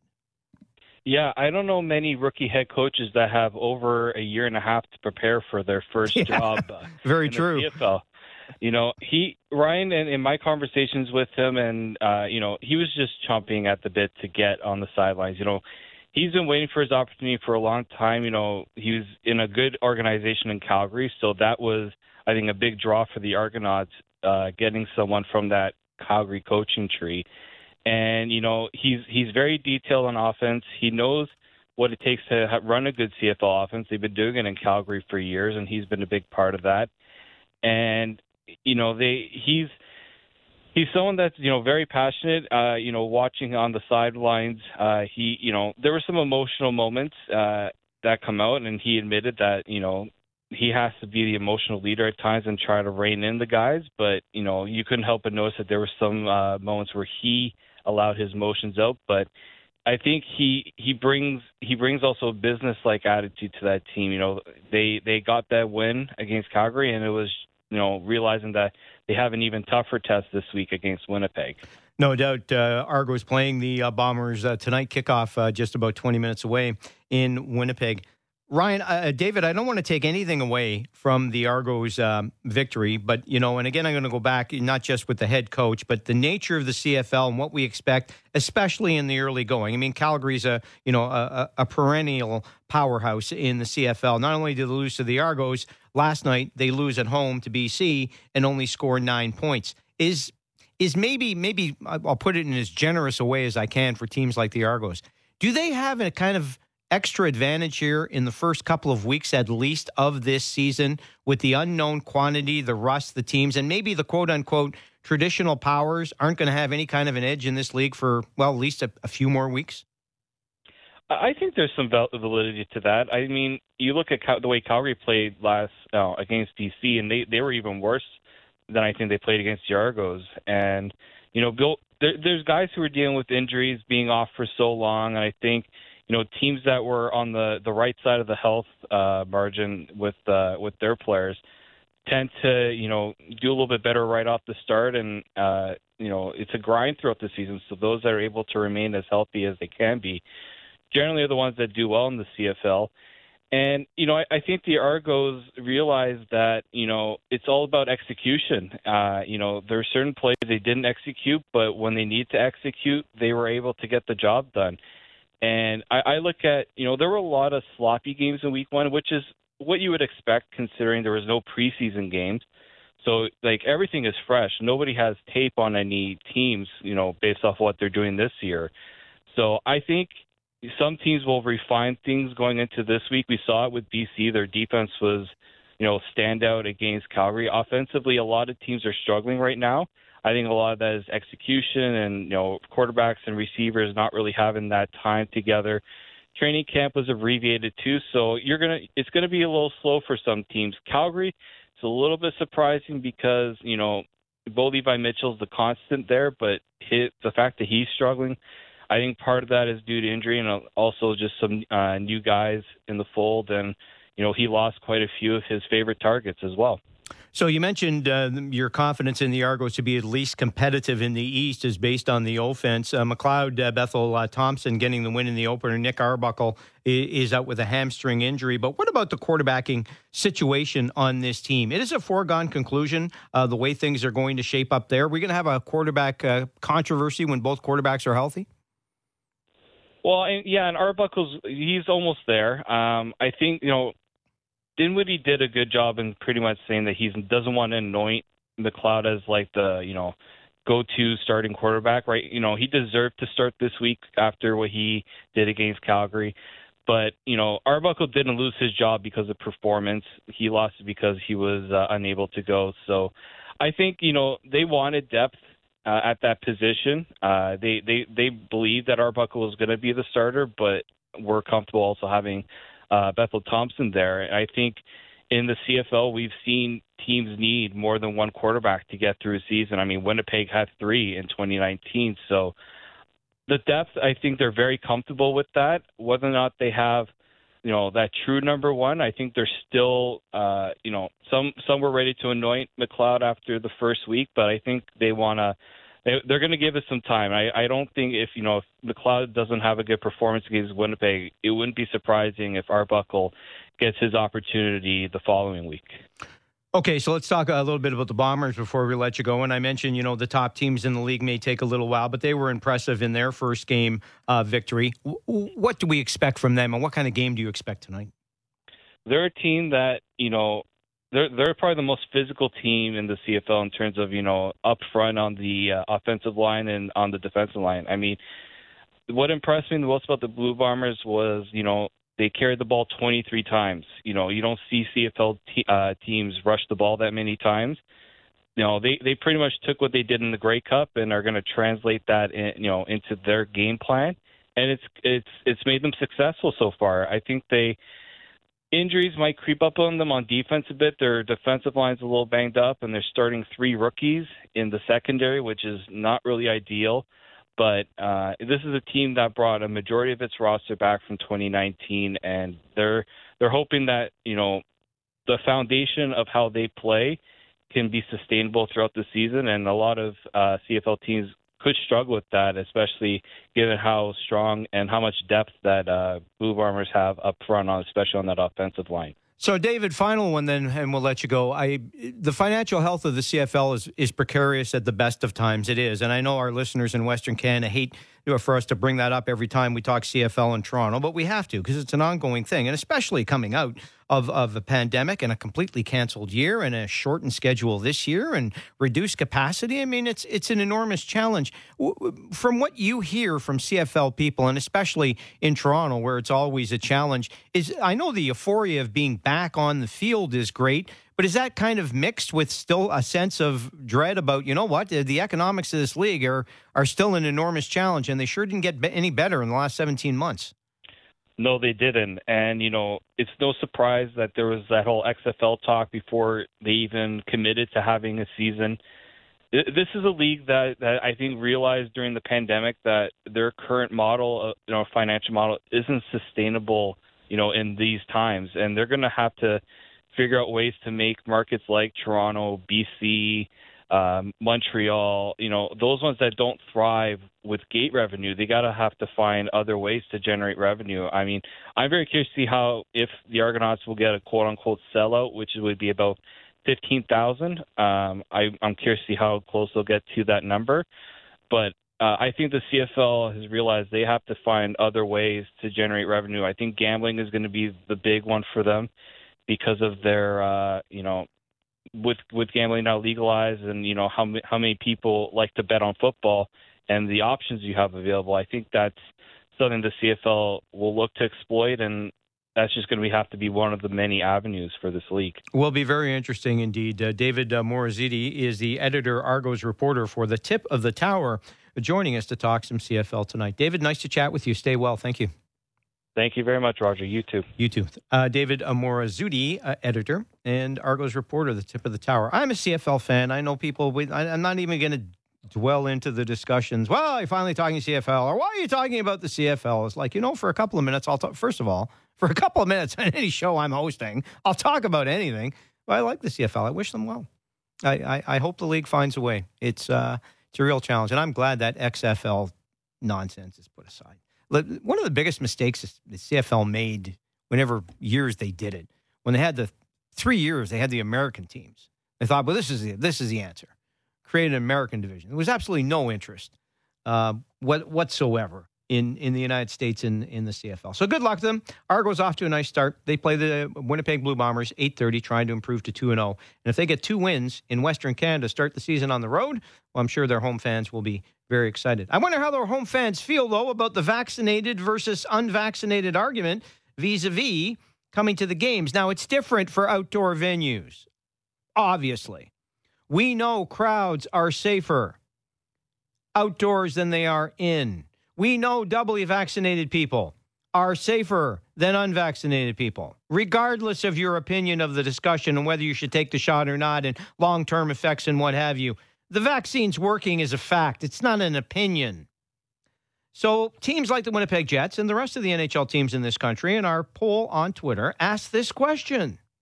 The Jets have said all fans attending their games must be fully vaccinated or you're not coming in. Thank you and good night. Should all teams do the same? Our poll on Twitter is 84.5. It's dipped a little now, percent saying fully vaccinated only. 15.5% say no it's true uh, too restrictive. We've had great comments. I don't even know where to start here. I, I, will try to get to them all between now and the end of the show, folks. But we've had so many, which is great. So how about I start stop talking and start reading? Robert uh, emails in. Let's do an email. Other teams should not do what the Winnipeg Jets have done. If you are vaccinated, 82% of the population is. Why are those who are vaccinated so concerned about the person sitting beside them? You got the shot to protect yourself. You shouldn't then be worried about the person sitting beside you because you are protected. You got the shot and you're still worried. Why did you get the shot in the first place? Unless you don't trust the vaccine, people with the vaccine can still contract the virus. Just look at the New York Yankees, the Washington Nationals. 11 players from the Nationals were fully vaccinated and still contact, contracted COVID 19. Requiring proof of vaccine is a slippery slope and is dangerous territory. Where does it end? Robert, thank you for your very well stated opinion. On uh, text now 590 590 tim in peterborough. No shirt no shoes no vax no service. Maybe that's a sign they should put up the winnipeg jets arena. You walk in there. Well stated tim thank you. And uh, again we appreciate your opinion. Uh, tom in manitoba says as an unvaccinated leafs and jays fan in manitoba i plan to come to toronto to watch them play tom thank you uh, i'm just going to give you before you make your travel plans though um, you don't need vax proof for the Blue Jays, but I'm suspecting you might for the Leafs. So if you are not vaccinated, um, buyer beware kind of thing. Much appreciated, Tom. Mike in Port Hope says, Hey, Roger, great perspective as usual. Didn't expect anything less from you. That's very kind, sir. Thank you.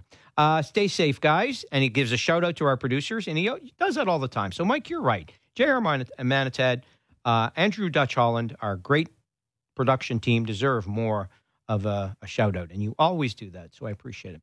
Wants to know if I'm still scoring for the Blue Jays. Answer for that is Mike, yes. And I sit in the booth and I wear a mask, and I'm double evaxed. And thank you.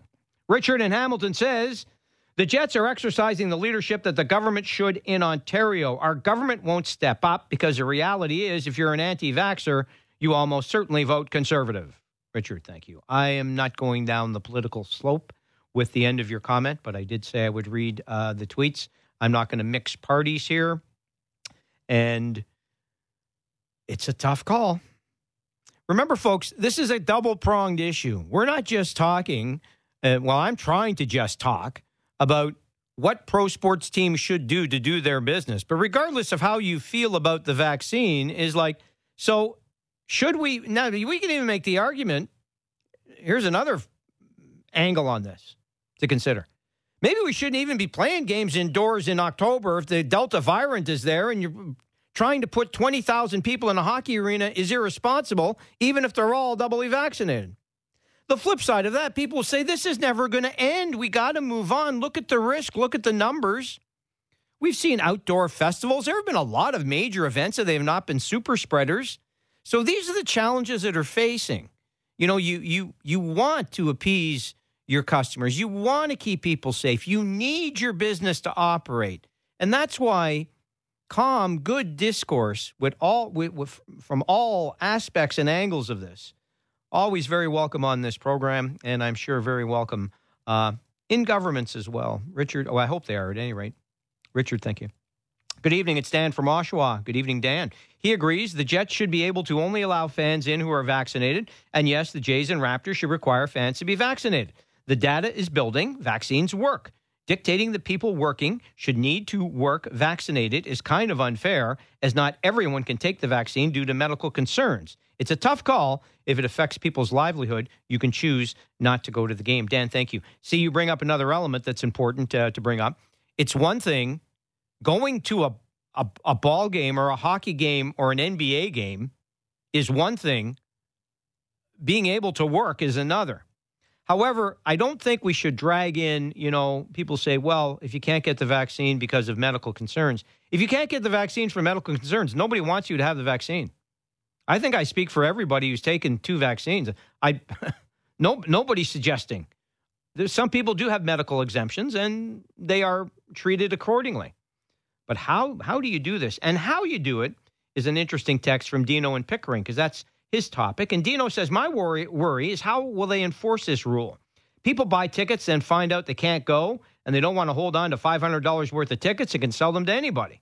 Really curious on the logistics. I'm going on a trip to PEI and I had to apply to enter with one of the requirements being at least one vaccine. My buddy, who was unsure of the safety of the vaccine, was unable to go. It's sad we can't spend that time away, but decisions have consequences and we both understand it. Rules are rules. Great topic. Love your show. Dino in Pickering, thank you. And I love your text. It's it's a perspective. And I do like the fact that you bring up yourself as a vaccinated guy and your friend who's not un- vaccin- uh, who's not vaccinated, understanding the decisions that have to be made. So you are free not to take the vaccine, but the province of Prince Edward Island is within its rights to restrict your movement, trying to keep the majority safe. And you understand that.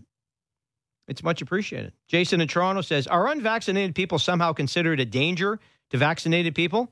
I don't see the logic there. Meanwhile, vaccinated people aren't cured. They're essentially systematic spreaders now. Jason, thank you.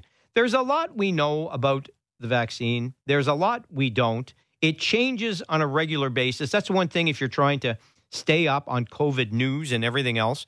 It's so difficult because it's an ongoing fluid uh, situation. But the end of the day is it isn't about so they're only allowing double vaccinated people in there because they don't want anybody getting COVID. And that is the surest statistical way, based on the success of the vaccine, to do that. And working in conjunction with the government, the government won't allow them to go to full capacity unless they do it. So it is an emotional and a business decision and a way to keep people healthy. Now, does a double vaccinated person have anything to fear about a person who is not vaccinated? I would suggest that anybody, vaccinated or not, has a fear of getting COVID unless you're an idiot. I don't think anybody wants this. Well, maybe there's a real small percentage of you that think this would be something to do, but you know what I'm saying? So eh, we get into the the the the, the language and, and and and what have you. End of the day, doubly vaccinated people again, fact doubly vaccinated people are safer in a COVID environment with large crowds, vastly, vastly more than unvaccinated. And that's where the decision stems from. Uh, great to uh, hear from you. One of our my favorites, Bob in Burlington. Bob, you're a champ. Says, Hi, Raj. I think the Jets are spot on in their new policy and would not be surprised if the Leafs and the Raptors adopt this very shortly. In my other life in the healthcare era, as a provider, I got vaxxed as soon as I could and I have uh, strong. Um, lost you there for a second, Bob. And I have strong um, uh, feelings for other healthcare providers not getting vaxxed. We will be seeing very strong policy in Ontario soon that will mimic the BC policy: get vaxxed or get tested twice weekly, or stay home from work as a healthcare provider. Bob, that's another one. We mentioned the difference between going to a sporting event and your livelihood, and that further complicates this. It's great to hear from you, sir. I enjoy so much, and I have so many more t- texts, and I'll try to get them throughout the course of the show, all of them. Your respectful comments and dialogue on this very difficult and sensitive topic is much appreciated. But we also got to talk about TFC. And you know who's going to do that with us? Michael Leach from 680 News as they try to figure out what kind of season they're having. And Josh Goldberg, host of Jays Talk, going to talk some Blue Jays with us as well. Your feedback, as you just heard, is always welcome. 590 590 text Email roger at sportsnet590.ca on Twitter. At the Rog590, I'm Roger Lajoie, Sportsnet Tonight.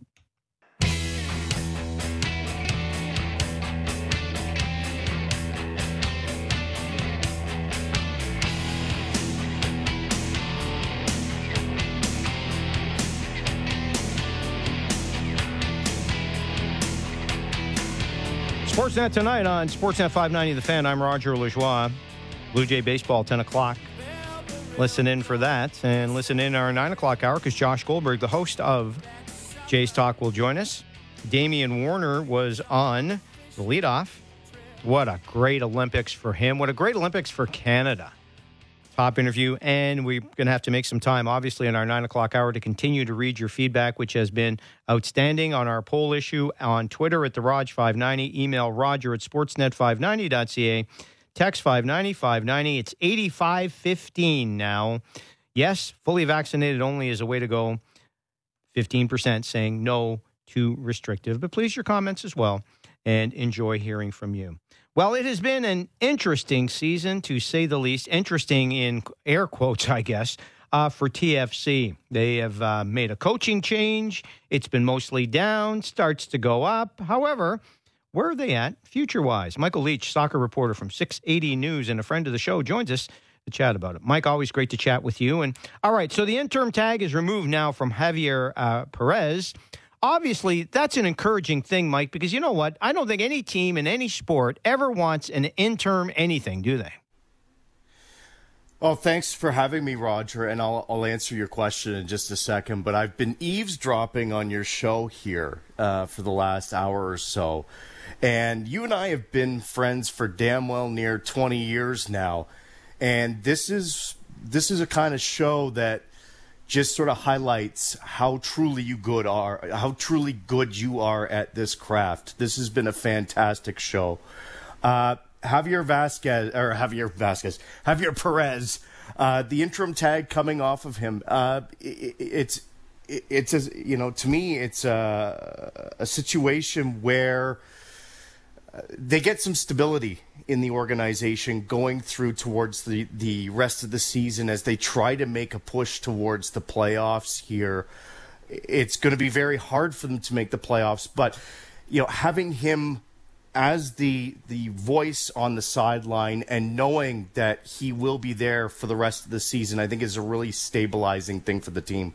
It is, and thank you for the comments, Mike. I appreciate it. But that's that's what I meant by the by the interim thing because it doesn't do anybody any good. It's hard to assess your authority as a coach, and it's uh, difficult for the players not knowing what's going to happen. So, but I will presume I've watched a little of TFC this year, but I will presume the the performance, even the short uh, sample size, has been that much better to allow him to take the role. And do you think he can bring some stability back to this club after such a short, you know, reign for the previous coach? That's a, a frustrating thing. They're still trying to replace uh, Vanney, obviously.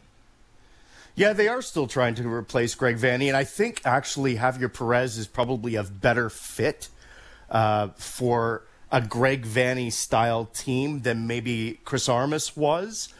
Uh, this team has been better, as you you know, as you alluded to there.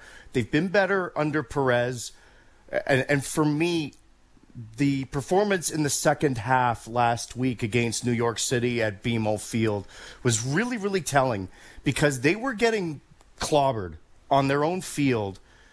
And the scoreline at 2 nothing at halftime probably flattered TFC. And this is coming on the heels of getting blown out uh, at Philadelphia in a, in a performance and a result that Perez admitted he felt was coming because the team still really isn't where they need to be. But he made some changes at halftime. The biggest one being taking off uh, Michael Bradley and Jozy Altidore and replacing those players. And the response from the team was remarkable. It was a complete 180 degree turn. They came back within a, I think about 10 or 15 minutes of half uh, of the half, and we were able to tie that game and probably had the better chances to win the game after being down two nothing at that point, it was like, okay, you've got to take the interim tag off of this guy at least for the rest of the year because this going game to game thing, as you say, there's there's just no stability there. There's no, it's it's harder for the players. And, and Perez said that today when we spoke to him is that the players at least they know. It's easier to plan. It's there's just more of a settled group there knowing that he will be there for the rest of the season. And we'll see. It's an audition for him uh, to see if he can get something out of this group get them at least towards the playoffs maybe you think about making him the permanent manager. So, how difficult a decision was it to, you know, and let's, we're not waxing poetic by saying, but Bradley and Altidore are franchise icons, obviously. And, you know, for a coach, you know, with a handful of games of experience to kind of make that kind of move leads to two questions is one is is is it basically sending a message to the rest of the team or is it kind of what's the future of Bradley and Altidore, who have been with this franchise for so many glorious moments, Mike, sitting in last place in the Eastern Conference? It's a great question, and it was a question that was asked of Perez last week after the game is what what that conversation was like, particularly with Michael Bradley, because he's not used to being subbed out of a game. He generally, if he starts, he finishes. And he said listen, Michael is a tremendous player. He is the heart and soul of our organization. But on this night, we needed something different. And that to me is a mark of a leader of men. It's a mark of, a, of the kind of coach and manager that you want to have leading your team. That when the chips are down and when things aren't going well, that person is willing to make some very, very difficult decisions and frankly, it, it worked out. As to, you know, Bradley and Altidore's position within the team as it moves forward, listen, I really, you can't say enough about what those two guys have brought to this franchise and to this city.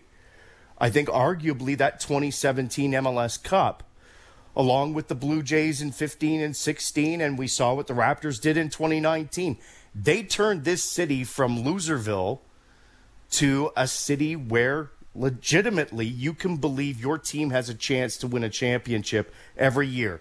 That said, I think the team is maybe at a bit of a pivot point here. They may have been there last year, but the results were so good under Vanney last year, at least until they got to the playoffs, that it maybe glossed over a few things. But I think there is maybe a shift happening within this team where they maybe have to not necessarily change the guard because I think Bradley and Altidore both still have a lot to offer to this club.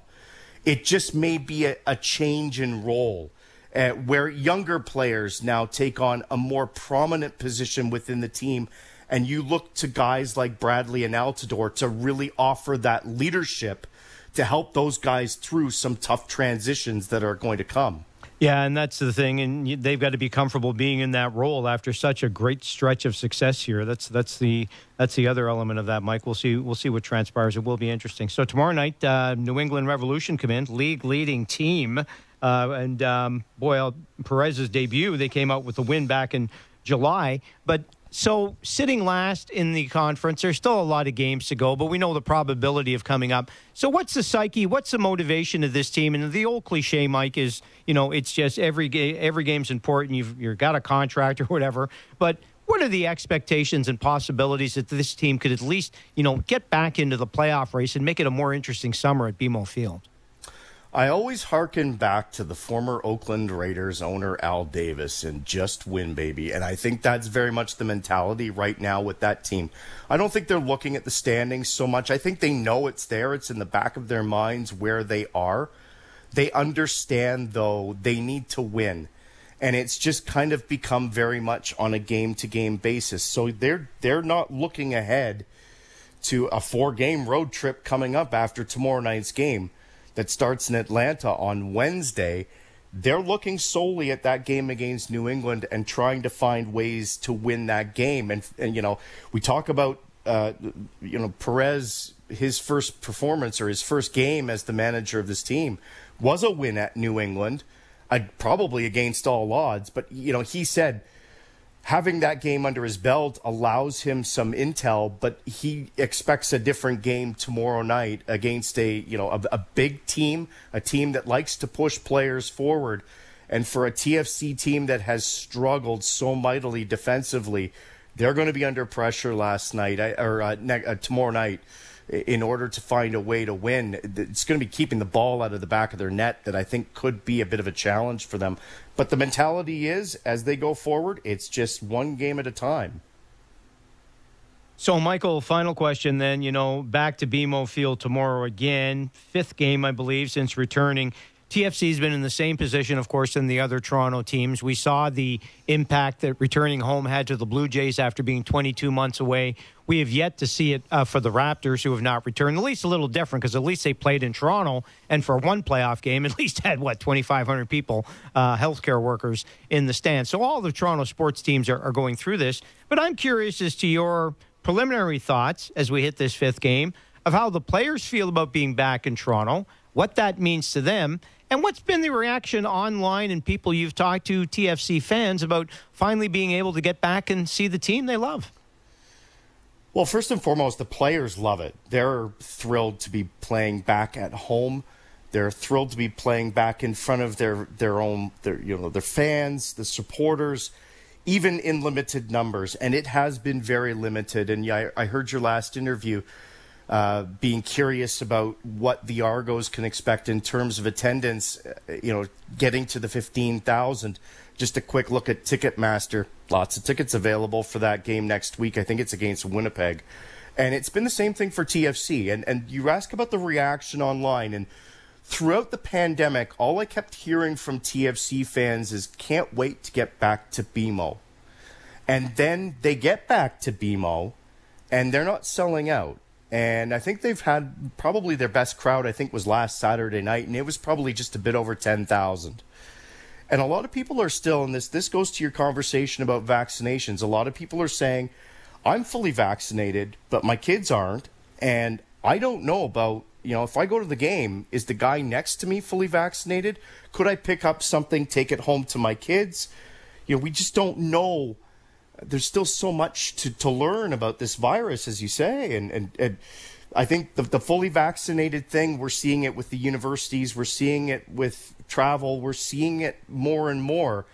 Where and the Winnipeg Jets requiring everyone to show proof of vaccination in order to go to the game or a proof of a of a you know negative COVID test. I just want to read you something here, and this this goes to your conversation before. There is, this is from a CNN article. There is no indication two weeks after Lollapalooza that the music festival contributed to a spike in COVID 19 infections, a Chicago health official said Thursday, despite attracting an estimated 385,000 attendees. So I think, in terms of TFC and in terms of all of the other Toronto teams, even the Blue Jays aren't selling out. The Argos probably won't. TFC hasn't because people still have questions in their minds. Even if they're fully vaccinated, they have questions, they have concerns. I think if you mandate full vaccination, show a vaccine passport to get through the door, they might sell more tickets. So we'll see what happens. I think this is an evolving situation not only for TFC, but it will be for the Leafs, the Raptors, Blue Jays, everyone else as we sort of continue down this road to reopening. That's a great point, Mike. And yeah, if you've got kids in your household, you feel differently about being out and about. And then there's just the economics of it, too, as well. A lot of people have lost jobs because of COVID. And a lot of people maybe say they want to go back and see a game. But when you compound the fear of catching COVID with the economics of the situation, it's it's not an easy time, and these are tough decisions. Then, if you further restrict it to double vaccinated fans and the unvaccinated don't go, that's fifteen percent or twenty percent, eighteen percent, I guess, in Ontario that you can't sell tickets to. So it's quite a conjuring yeah. for for all these sports teams. There's no easy answers, Mike. Unfortunately. No, definitely not. And and you know, as part of this conversation, total side note, part of my job at, at 680 is doing some some weekend stuff. I spoke to the founder of This Is Our Shot, and you've probably seen their signs behind home plate at Jay's home games.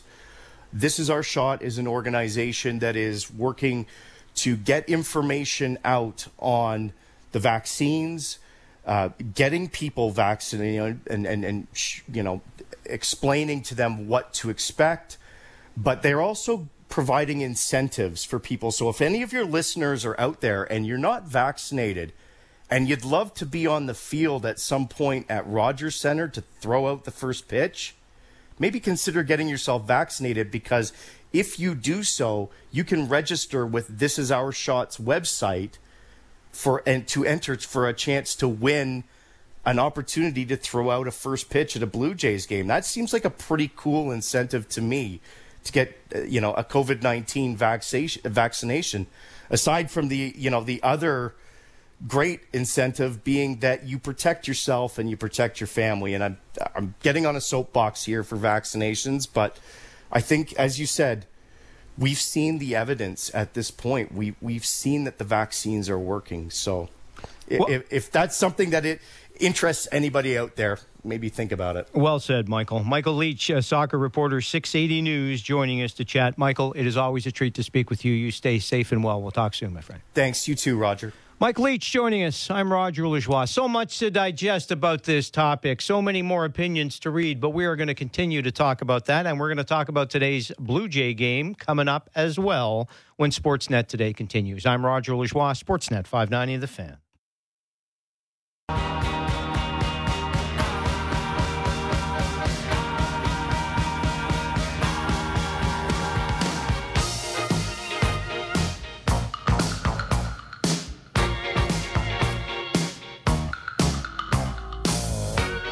Sportsnet tonight, Sportsnet 590, The Fan, Roger Lajoie with you until 10 o'clock. Blue Jay Baseball coming up. Ben Wagner has the call right here on Sportsnet 590, The Fan. You can also watch the game on Sportsnet or watch it on Sportsnet and listen to Ben's call and uh, enjoy the ball game. Two and a half games back, the Blue Jays are of the wild card. Our poll on Twitter at the Raj 590 is about 45 minutes left for you to vote into. Fully vaccinated only is what the Winnipeg Jets are saying. Fully vaccinated only. 85.1%. Not too restrictive. 14 point, uh, no, too restrictive, pardon me. 14.9%, which goes pretty close to the number of people that are fully vaccinated. 82% in Ontario. Right now, of eligible people, 12 and up, and that's the only people who are eligible uh, for a vaccine at the moment interesting discussion. J.R. Manitat is our producer, and Andrew Dutch Holland is our fine technical director. Gentlemen, I'd like your view on this. J.R., Leafs, Raptors, everybody else, how should they sell tickets in your mind in October? Yeah, I think I think uh, going the way that the Jets have uh, laid out earlier this week is the way to go. It's all pretty much all about respect. Um, these are businesses that ha- are like catering to the public, and you know we've read texts throughout the night.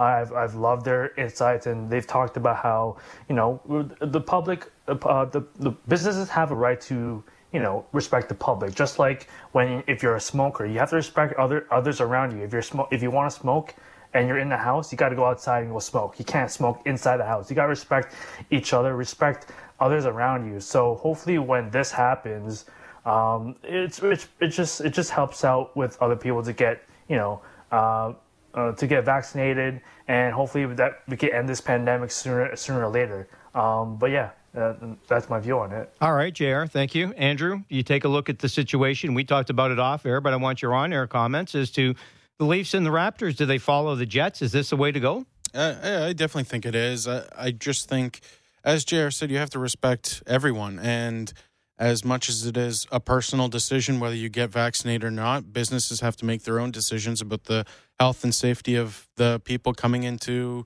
you know, enjoy their product. And people have a, a right to be in a healthy environment. And and I don't think, or I think if you're not requiring vaccination, you're not fully providing that healthy environment. I I do think that would be a good idea for sure. Well, there's no question the decisions are going to have to be made. JR and Andrew, I want to ask both you guys this. And so as you sit there, you're much younger than I am. I've been back in the ballpark as one of my duties as official scorer of the Toronto Blue Jays. Because I'll start with me, because I'm going to ask you where you guys feel in terms of your degree of comfort of just being out in public and never mind crowds and what have you.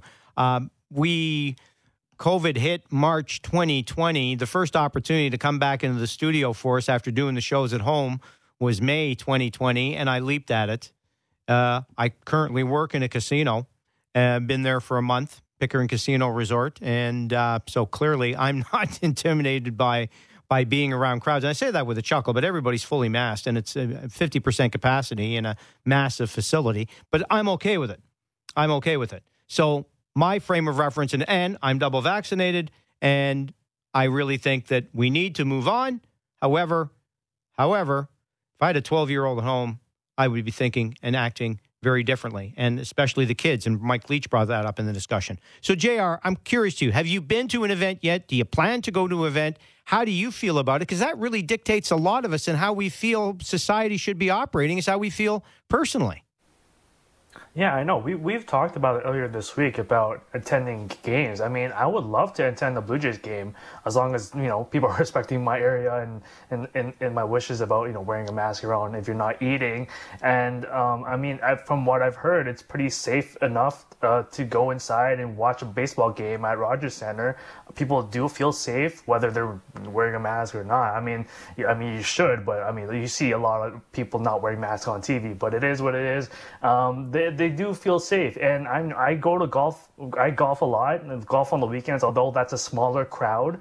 I haven't been to a restaurant in ages. I sat down there. So, I mean, I, I would love to go to the Rogers Center and watch a baseball game uh, with the crowd, with the, the crowd uh, capacity that we have. I'm still on the fence, you know, it just, it just, it really depends on the situation. I mean, you see the Delta variant, COVID cases rising again. People are still getting vaccinated. A lot of people are getting vaccinated. So uh, I would still be on the fence of going um, going to a Jays game or going to a crowded event. Um, but uh, I'm still on the fence on that. I appreciate that response. That's very honest, Jr. How about you, Dutch? I, I sort of feel a, a similar way to JR. I, I sometimes ride that fence where you know, concerns will kind of crop up here and there, and I'll feel maybe a little bit nervous in a situation, but it, it rarely happens. It wouldn't stop me from going to a Jays game. JR brought up restaurants actually, and that's a good point because I went to I went out to eat for the first time in over a year, a couple weeks. You haven't ago. eaten in a year? oh, sorry, you went out to a restaurant yes, either for yes. okay. Oh, um, and and I felt completely fine. Uh, there, everyone was spaced out, and servers are all had masks and everything like that, and I felt I felt completely fine. So whenever I've been in this situation, I feel fine, and I don't think it would stop me from going to a Jays game. In fact, I would leap at the chance. I respect both of your guys' honesty, and I people who know me, and I've said it on air. In the 17 months of COVID, I've the only time I have not gone into a sports bar to do my usual thing is when they're closed. I have I have been in them. I've been in outdoor patios. I've been back inside. Now that said, one or two times, especially early in COVID, I walked in and like the way the place was operating. I walked out immediately. But de- degree that we all feel safe. And gentlemen, I really appreciate it. J.R. Manated, Andrew Holland, and all of us, maybe we can learn a little bit, regardless of how we feel personally. Let's all respect how the other person is feeling personally. So many people will say, well, what's the problem? You're double vaccinated. You've protected yourself. Why do you care about me? And that double vaccinated person has a 12 year old or younger child at home and still wants to go out in public and wants to feel safe and wants to make that 99% protection 99.9 by being in a safe environment as possible. You have to respect him. Freedom is respect for everybody's rights. And yes, we have freedoms unless they interfere with the freedoms of other people. It's a complex, it's a difficult situation, but it's made much better by intelligent discourse. So, how about we all agree to turn down the volume? On Twitter at the Rog590. Email roger at sportsnet590.ca. You can text 590 590, name and location if you're texting. We'll read more later in the show. But coming up in minutes, Josh Goldberg, the host of Jays Talk, talks about the Jays as they head to Seattle for another three game series. All that's coming up on Sportsnet today. I'm Roger Lajoie on Sportsnet 590 The Fan. When the sun goes down, we up the ante. This is Sportsnet Tonight on Sportsnet 590 The Fan.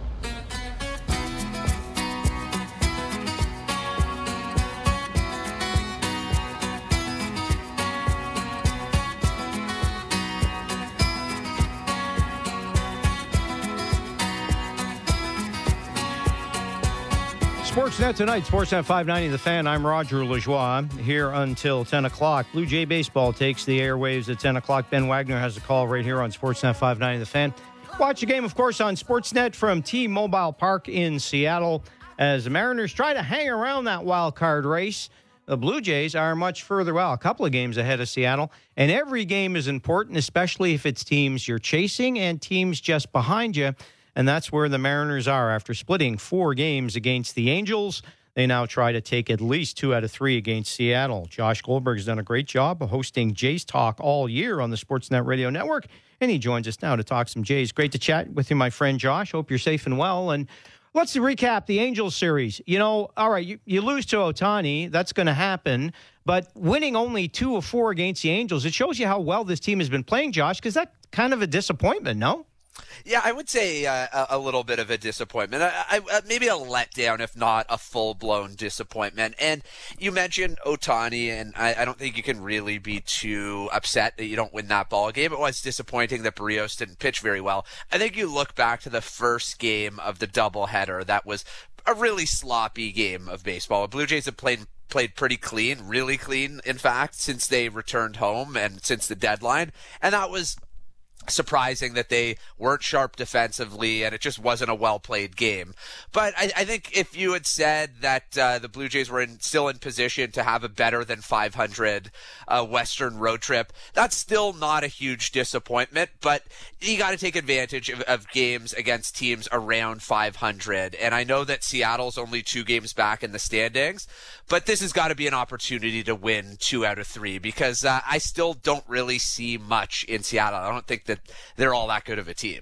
No, they've uh, overachieved. I think everybody agrees with that. So um, this would be an opportunity to kind of put them in the rearview mirror as the Angels sort of are, and it, it shows you, Josh. And I know Trout's been you know been hurt, but you look at the Angels and all that time with Trout, and now with Ohtani and two All World players and they just can't figure it out, can they? So it shows you the teams that think, well, we got a couple of superstars. Eventually, we're going to break through. takes a lot more than that to win a baseball game, boy. No, no doubt about it. And you, you, need good pitching. And for the longest time, the Angels just haven't been able to pitch in the rotation, in the bullpen. There just hasn't been really any quality or depth. They just haven't had enough. And then the lineup kind of falls apart outside of Trout and I guess these days Ohtani. And they gave Anthony Rendon all that money, and he's been hurt, and I don't really know what the answer is. Like I've seen some some linking to Max Scherzer.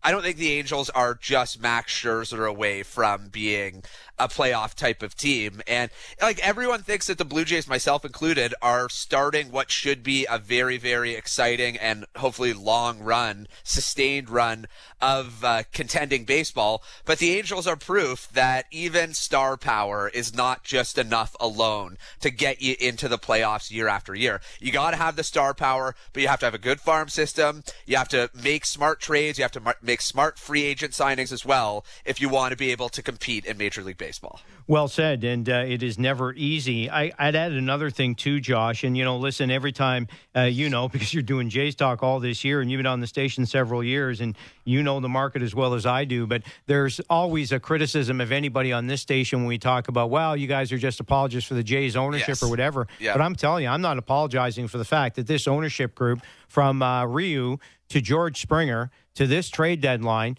to the way they're doing business. Uh, yeah, it's not exemplary like the Dodgers and, and, and the Yankees crazy, but they have stepped up and put their money where their mouth is.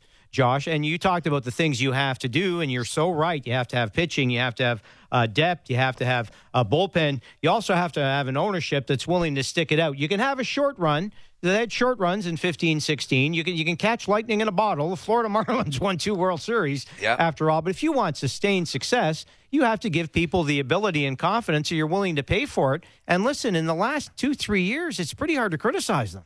Well, the, the old adage is somewhat, let's call it short term pain for long term gain. And the, the pain was not super, super short term. Like 17, 18, and 19 were all really brutal. But you could start to see by 2019 that the work was starting to pay off a little bit and the farm system had been rebuilt and some of the players had had made their move up uh, in, into the big league picture. And then last year they surprised in a 60 game season. It wouldn't have made the playoffs in 162 but they did in 60 good experience.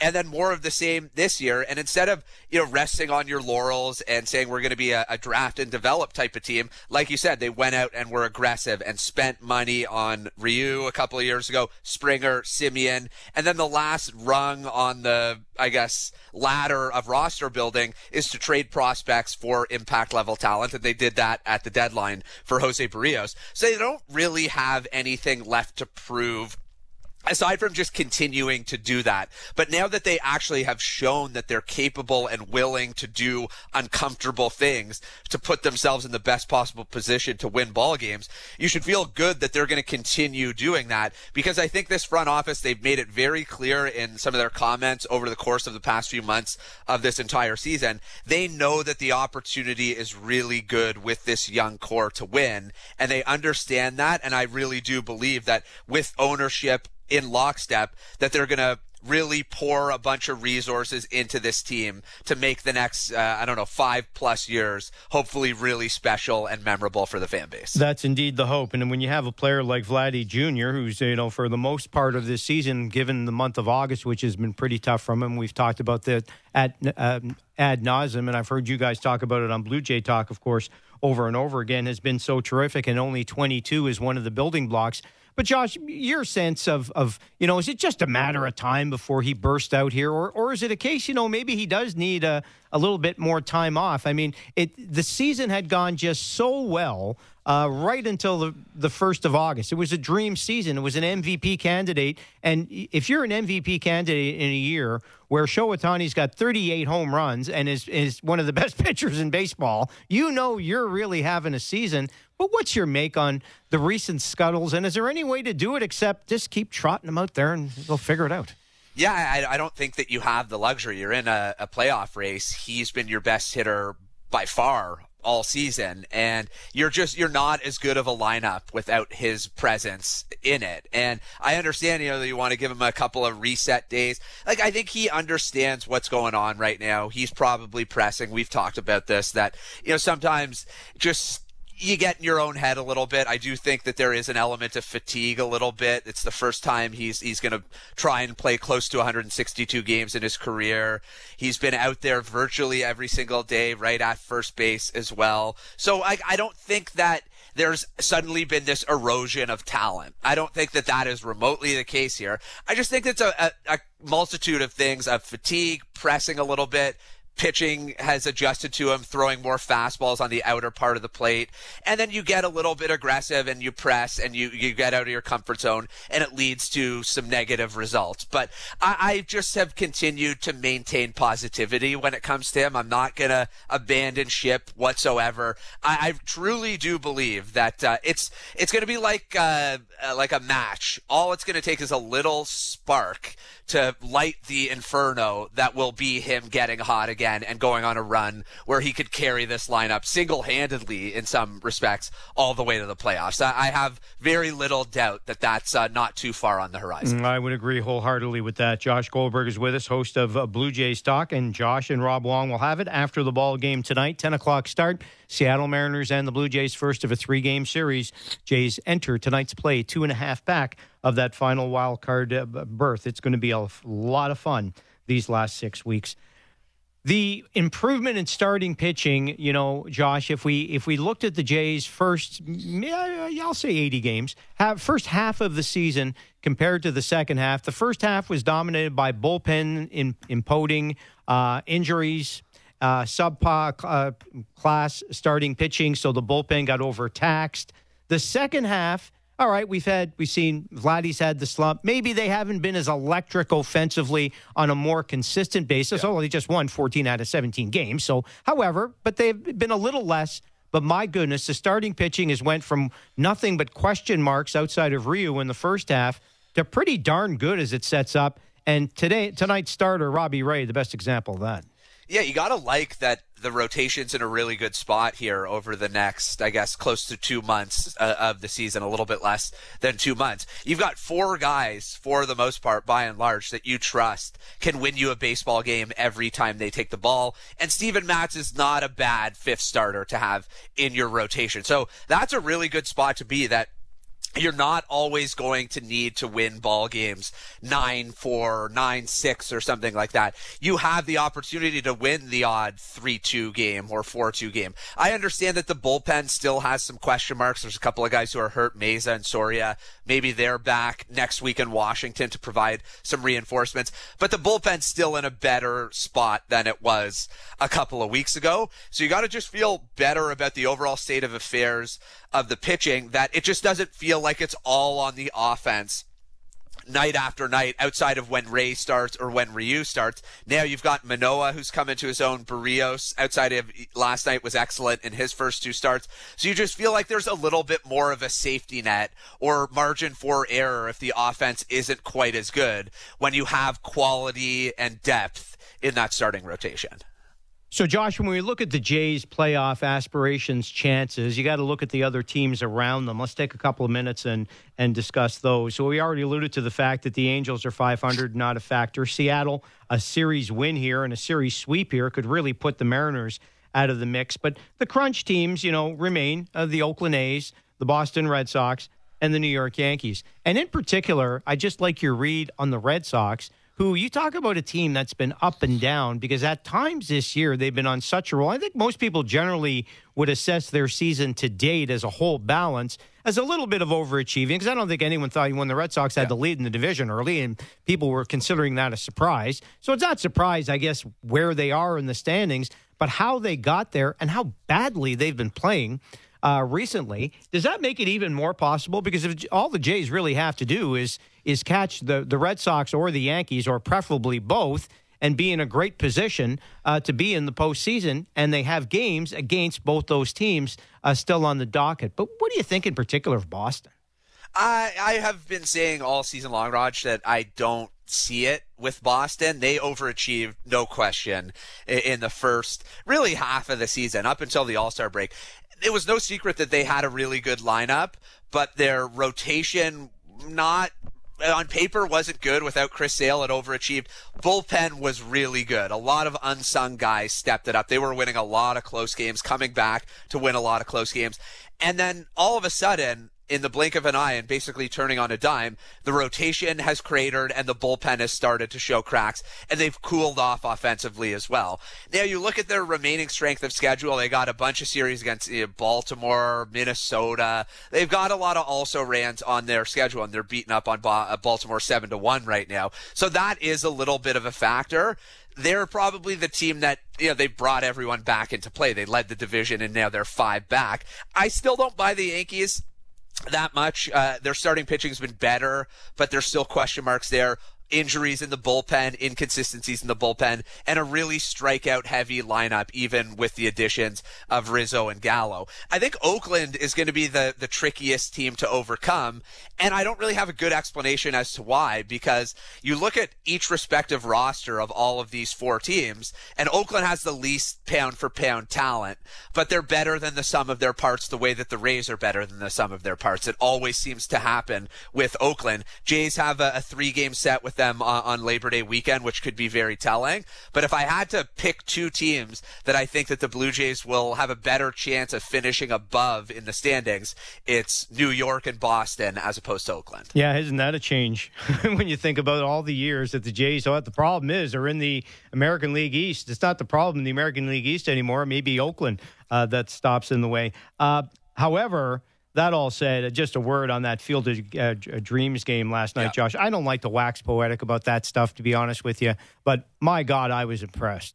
Like I just thought that was like the coolest thing. And of course, the Yankees losing the way they did. If you don't like the Yankees and you're cheering for the Jays, you love the ending of the game. But baseball takes a lot of criticism. But boy, that was a fun night of baseball last night. It sure was. You're, and you're right about baseball taking a lot of criticism, and a lot of it is deserved. But it's you know the most watched regular season telecast in 16 years, I believe, since 2005. So it does go to show, uh, goes to show that there is an appetite for a product if it's I guess presented in the right way. Part of this was the novelty, the first time you're seeing it. If they do it again next year, which I imagine they will after what a smashing success it was, maybe it won't generate as much interest and as much eyeballs. But I do always think that there is going to be something cool about that game being played. The throwback uniforms, the cornfield, just the, the, uh, the the Hollywood majestic feel to it. It didn't feel too hokey or anything like that. It had an authentic feel to it.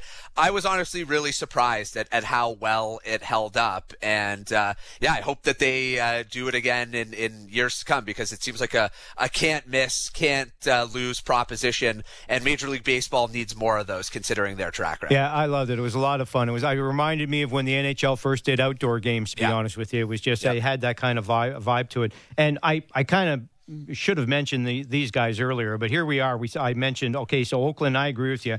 Is the team that you know the Jays may have the most difficulty catching.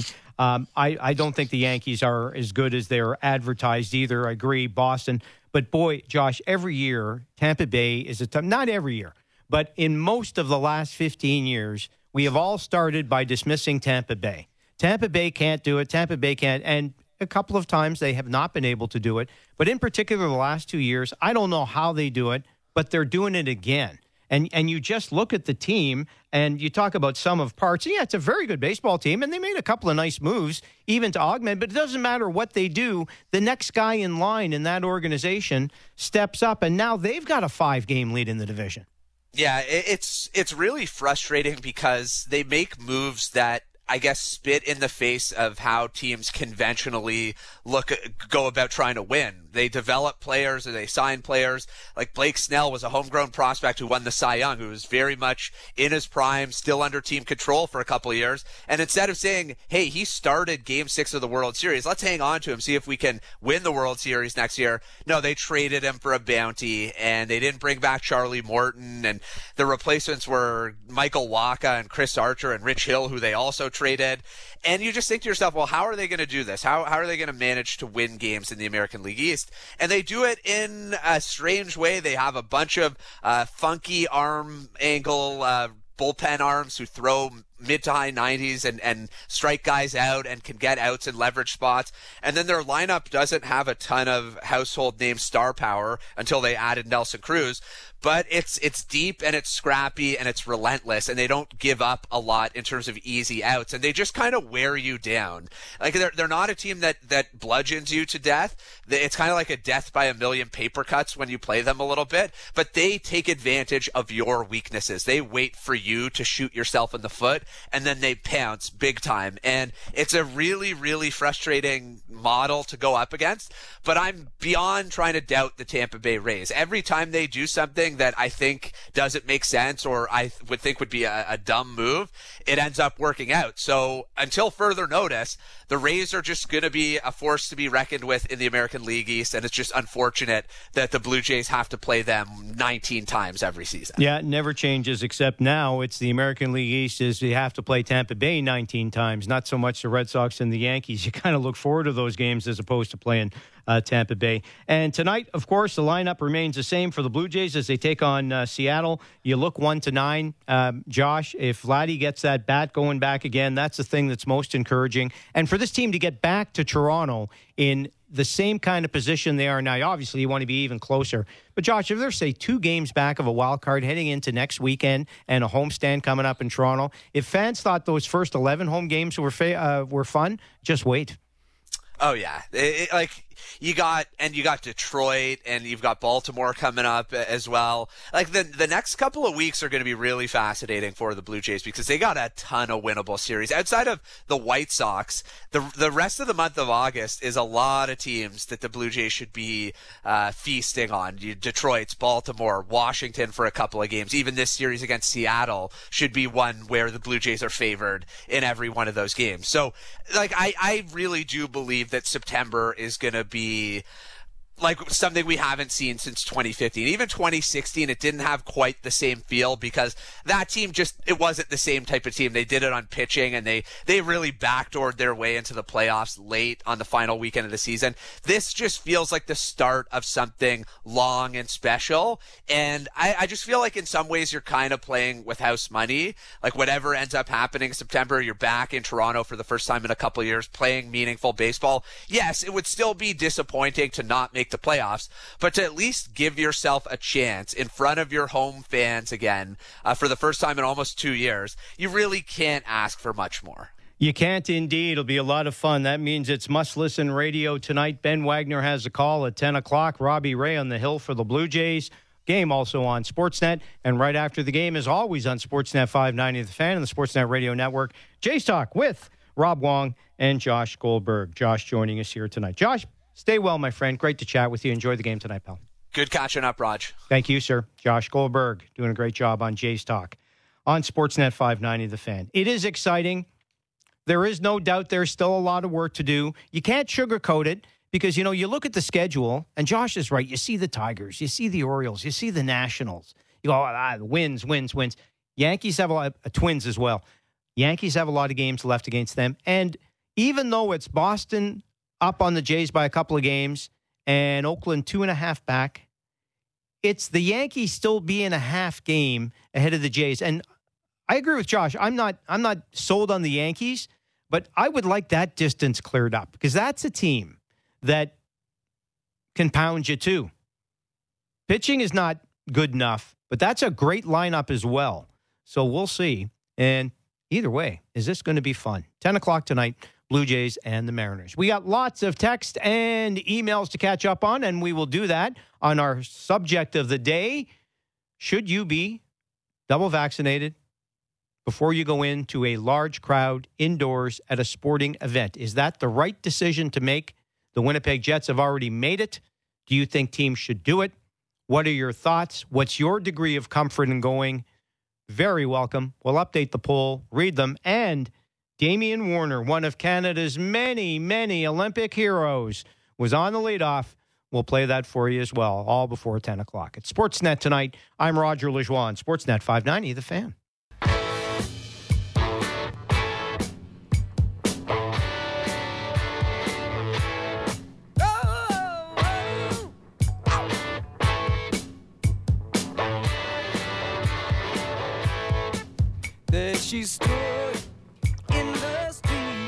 Sportsnet tonight on Sportsnet 590 The Fan. I'm Roger Lajoie here until 10 o'clock. Blue Jay Baseball is coming up at 10 o'clock, and it will be another important series for the Blue Jays. And yeah, do we say that all the time? Well, we do for good reason. It is. There's 48 games left to go in the season. They're two and a half games back of a wild card spot. Seattle is only two games back of the Blue Jays. All the games are important, and this series in particular, three game series against a team you should win on the road is another, yes, big one.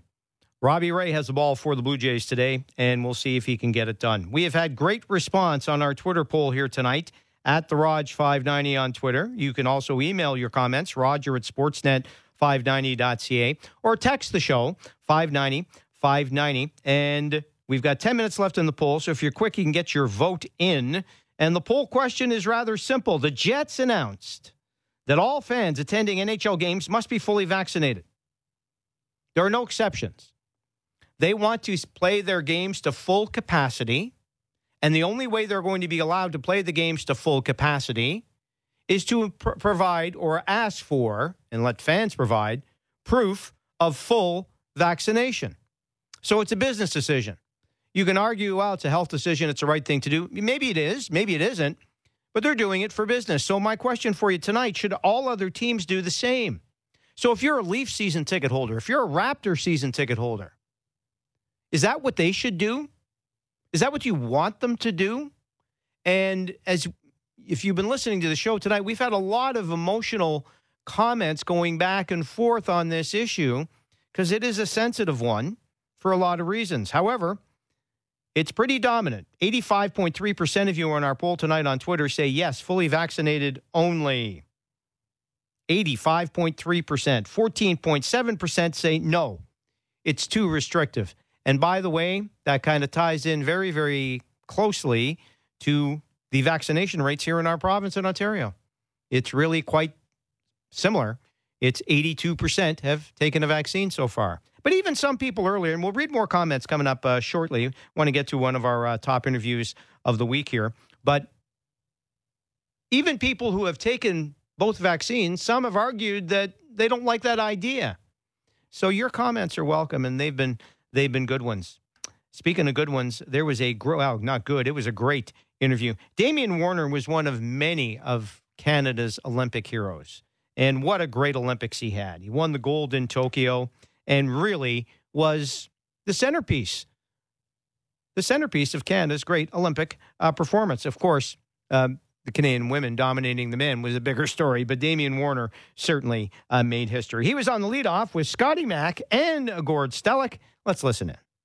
Since you've been home, how are you, and how busy have you been?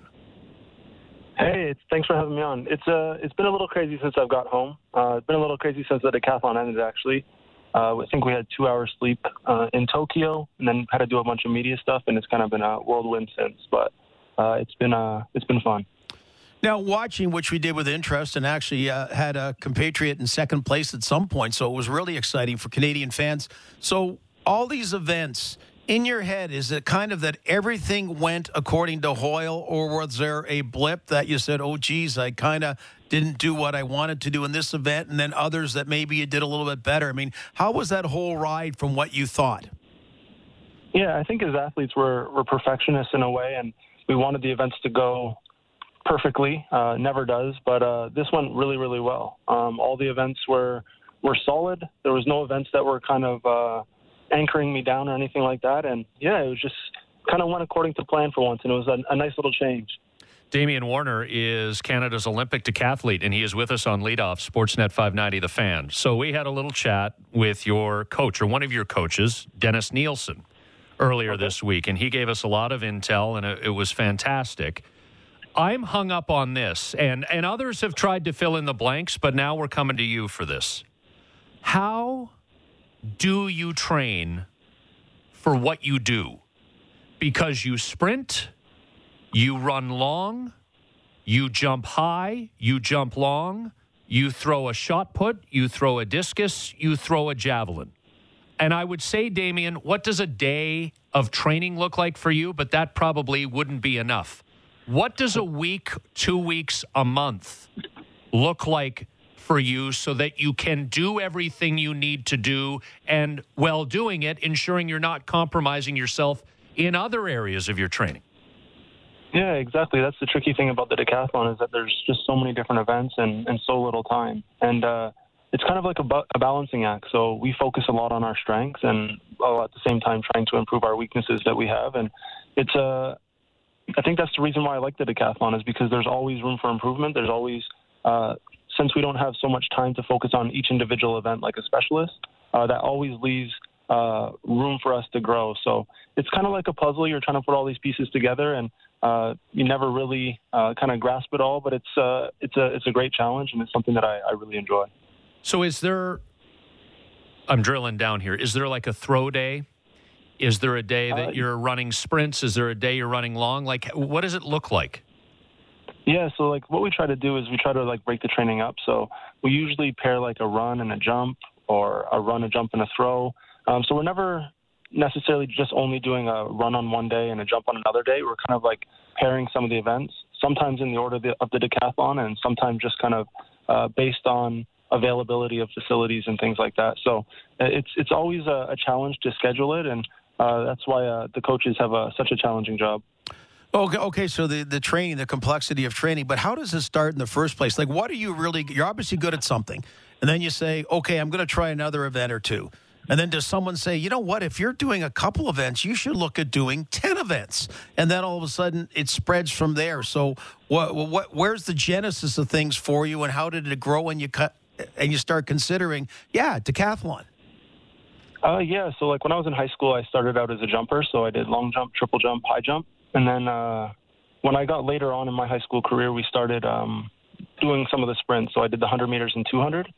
And when I was about to leave high school, um, my coaches suggested I try the decathlon, and didn't really know what that was at the time, but we kind of pursued it anyways. And yeah, it's that's kind of how it went. Um, and then from there, we kind of just brought some other people on the board, and I learned to hurdle, learned to pole vault, uh, to throw discus, javelin, things like that. So um, it's it's kind of been a, a fun little journey uh, learning all these different events because that, that, I think that's the cool thing about the decathlon is that all the events are so different. Um, so there's always challenges of learning them all. With Damian Warner on leadoff, Sportsnet 590, the fan. So you you talked in high school that you were a jumper. Would you define that as your strength? Like if you if you were to say I'm out of all of the skills, out of all of the sports, I'm best at this, and then rank them downward, what would you say is your best, and then two, three, four type thing? Yeah, so um, jumps the jumps are the ones that I started out with, and those were my, my best events. But I think over time, the speed events have become my my strength. You know, the hundred meters, the hurdles. Uh, I think you get most of the points from those, but also long jump has kind of come on uh, as of the last little while, and it's it's one of my strong events. So uh, definitely the speed and the power events, um, and some of the thrower throwing events or the pole vault, the javelin, uh, the technical events are the ones that give me and uh, a lot of decathletes the most problems. So, watching the human side, Damian, no fans there, which was unfortunate because you missed that. I'm sure you missed it there. We missed it on TV. Uh, then at the end, I wasn't sure what happened because someone else on the final running event seemed really happy. And I go, oh, don't tell me he lost. But then you looked and you reacted. But I really liked that your friends and family back, they were going crazy. So they that gave me a sense that something really good happened. And uh, uh, out of a negative, case seemed to come a positive that you got to deal with them directly uh, versus reviewing FaceTime. Was was that a real cool thing to be, to be able to get to your family and friends that quickly? Uh, for sure. I, I think it's one of those things where when we found out that family and friends weren't going to be able to travel to Tokyo is obviously a big blow because when I look back to 2012 and 2016, those were uh, my first two Olympics, and the experiences that I've had, the things that I take away the most are the experiences with family. Uh, so it was tough when they weren't able to come. Um, but at the same time, with social media and text messages and, and FaceTime and all that kind of stuff, uh, I was able to see my, my family celebrating back home. Uh, and then obviously we have a great camaraderie amongst the decathletes. So on the track, um, we were kind of hugging each other, congratulating each other, and then uh, we did. There was something that happened this time that doesn't usually happen. The heptathlon competed at the same time, so uh, those guys were there uh, congratulating us as well. So it was it was still a really cool atmosphere considering, but um, yeah, it would have been awesome to have the family there for sure with Damian Warner on leadoff, Sportsnet 590, the fans. So you you won a bronze in 2016 in Rio, and of course a, a gold uh, just now in in Tokyo. And one of your rivals, and I would assume he's a pal of yours, as you say the decathletes are close. Kevin Mayer uh, won silver both in 16 and and this year in Tokyo. I, I'm wondering, Damian, what you took away from your experience in Rio, if anything, that helped vault you uh, up to up to the gold? What what did you learn five years ago, if anything, that applied to Tokyo 2021? Yeah, so I think it it allowed me to have an experience that I think a lot of athletes are looking for. So a lot of athletes are looking to qualify for the games in the first place, and uh, I got that experience in 2012, and it was amazing. And then in 2016, I I was in hindsight, lucky enough to, to get on the podium. Uh, and I was a little disappointed because I believed that I could could have won the gold there, but uh, wasn't ready for it at the time. Um, but I was able to stand on the podium, and that's something that a lot of athletes look for. And I knew that coming into these games, I, I qualified for the games before. I stood on the podium, so I knew this time uh, I could just kind of go for it and uh, try to win that gold medal, and nothing else really mattered, you know. So I think it gave me that freedom to kind of attack the event and it was just a it was it was kind of freeing. It was really special. And, and when I look back on 2016 and how disappointed I was, there's nothing really to be that disappointed about because I stood on the podium with two other guys. They're both world record holders, both scored over 9,000 in their careers, and uh, it's now it's a, a, really cool picture. No, I'm, do you have a plan in mind? Are you going to consider things, or or is this it? Like, did you have a plan as far as moving forward once you've done this? Um, so I don't really have any plans necessarily for the, the long time future after I'm done with sport, but I'm not I'm not done. Um, I'm just at my best right now. I'm healthy and uh, looking forward to the, the near future. So we have World Championships next year, um, and then we have a, a packed two three years after that before Paris. So um, definitely definitely going to be around. And after Paris, then I think that's when you can start asking me those questions. And and w- like, what's on the docket here in the near term? Um, do you take some downtime? I mean, there would be some celebrating responsibly, of course, in a pandemic, but uh, is is there a down period? How quickly do you get back to training, etc.? Yeah, there's there's definitely going to be a down period. I think that after you spend uh, five or so years working towards a specific goal, and that comes and it works out really well. I think it's important to take the time and just kind of enjoy the moment. Uh, so that's what we're going to do. Um, we've traveled much less than usual, but still a lot. I was away for uh, a decent chunk of time between my two competitions this year. Um, so that was away from Jen and Theo. So now with this off season, it'll be off season. It'll be nice to just kind of uh, hang around and, and do some things with his family for the next little while. Damian Warner going to take it easy, and then he's going to get right back at it again. Still young in his prime. Looking forward to Paris in three years now. Excellent stuff. Damian Warner from the leadoff with uh, Gord Stellick and Scotty Mack uh, earlier today. I'm Roger Lajoie. Great stuff there. And, you know, Canada's Olympic performance was tremendous. Most medals we've ever won as a nation. I think finishing 11th, I believe, overall in uh, in the medal standings, and a great performance by our country. And every, I was going to say every four years, but it's five years since the last Olympics, and now another one coming in three. We get an opportunity to see just how special uh, those Olympians are. So, another terrific Olympics in the books for sure. Another great feedback session here from all of you, and I hopefully will be able to get to most of them here before the top of the hour. Ben Wagner is going to take you to Blue Jays baseball in Seattle. We'll have Jays talk right after the game with uh, Rob Wong and Josh Goldberg. Our poll is wrapping up. The Winnipeg Jets made a major decision and announced it this week. If you want to come to their games this year, there will be full capacity and you must be fully vaccinated. That is the decision they have made. NHL and NBA teams are going to have to make that same decision. It's not like baseball, it's not outdoors. They're not going to, they want full capacity. So if you want full capacity, is that the right move? 85% of you agree with that and not Coincidentally, incoincidentally, I should say, 82% of people in Ontario, at least, have already taken their first vaccine, and 74.5, something like that, have taken their second. We'll give you the final results of the poll, and we'll give your opinions as well in moments. It's Sportsnet tonight. I'm Roger Lajoie on Sportsnet 590, The Fan.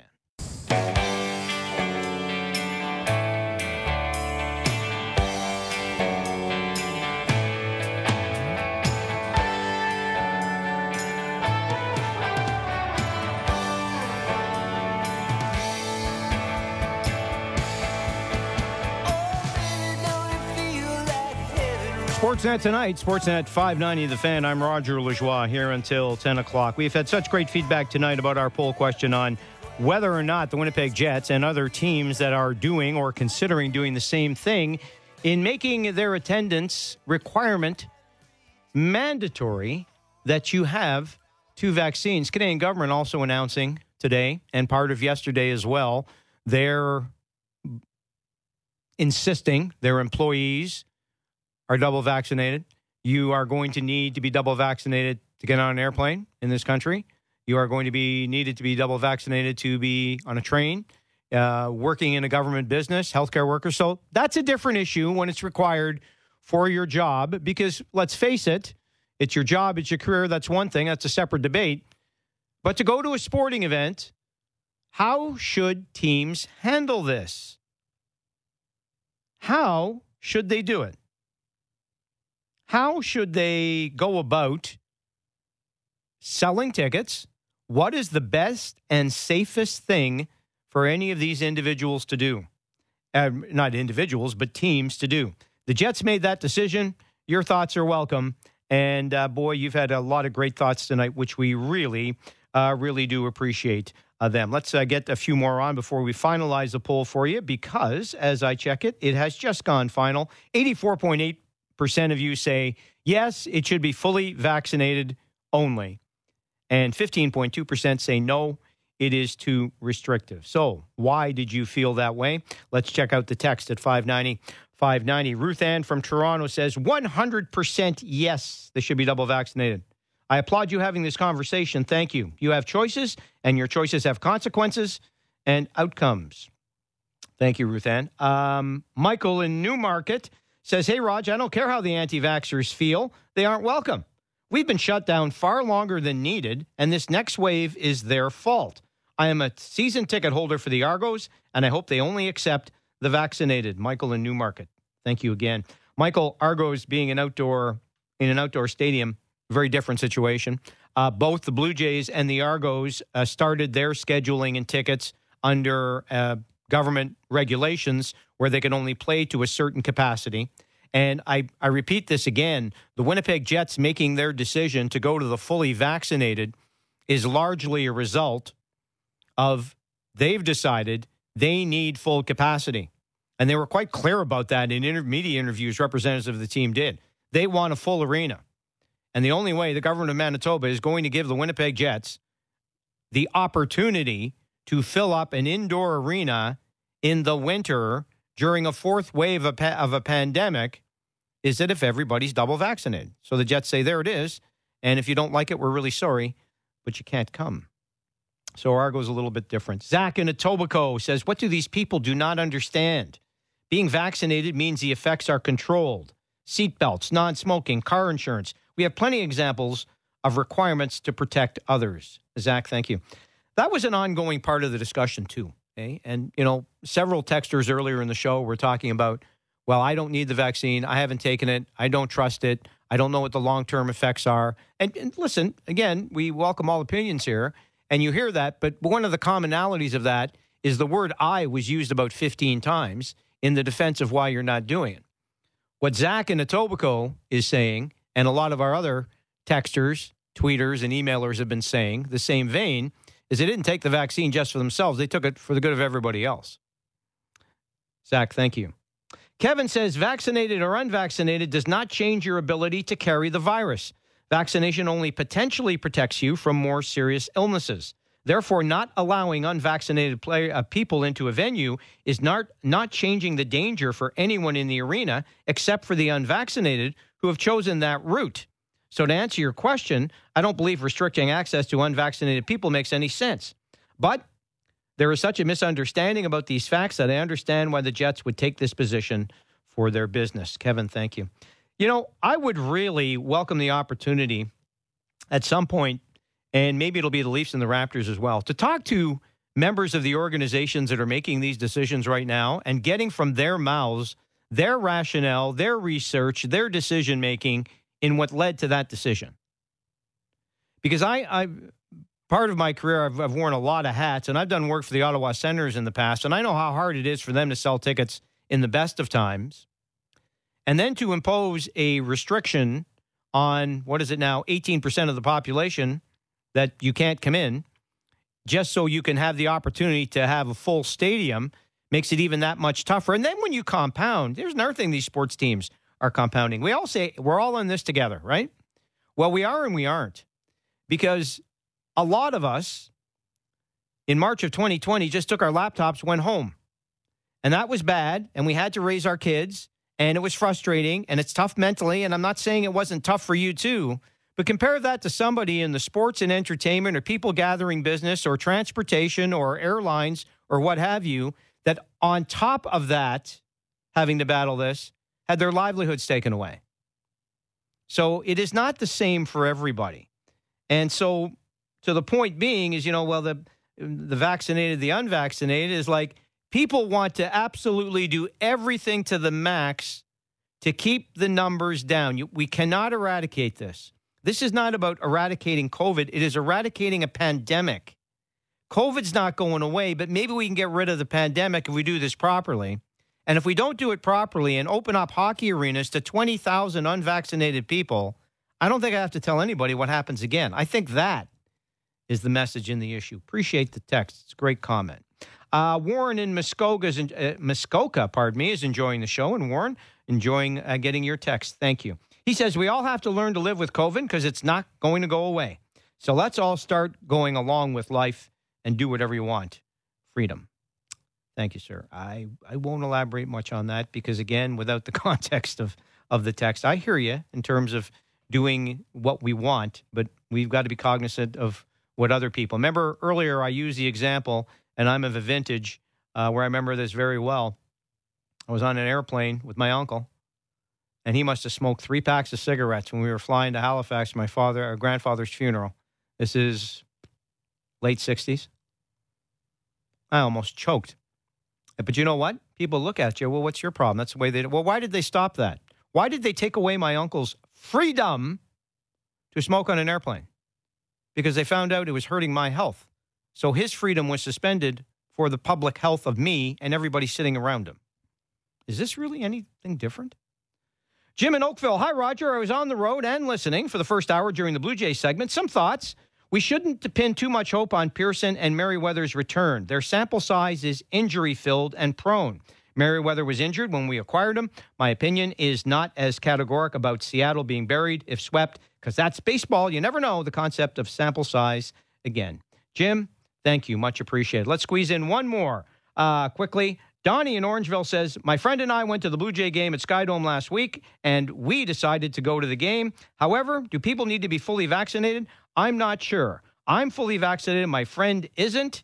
And I think people here in Canada need to uh, be serious with the mask situation, minus their opinion. If they can see a game, they have to follow the rules that are provided. It's a sensitive, it's a tough issue, folks. Let's get through it together. I'm Roger Lajoie. Ben Wagner's got Blue Jay Baseball. Jays Talk after the game. Thanks to Andrew Holland. Thanks to JR Manatad. Thanks to you all. Stick around. I'll be in the good show chair 9 to noon next week. But now it's Blue Jay Baseball next on the Sportsnet Radio Network. Roger Lajoie. It's done.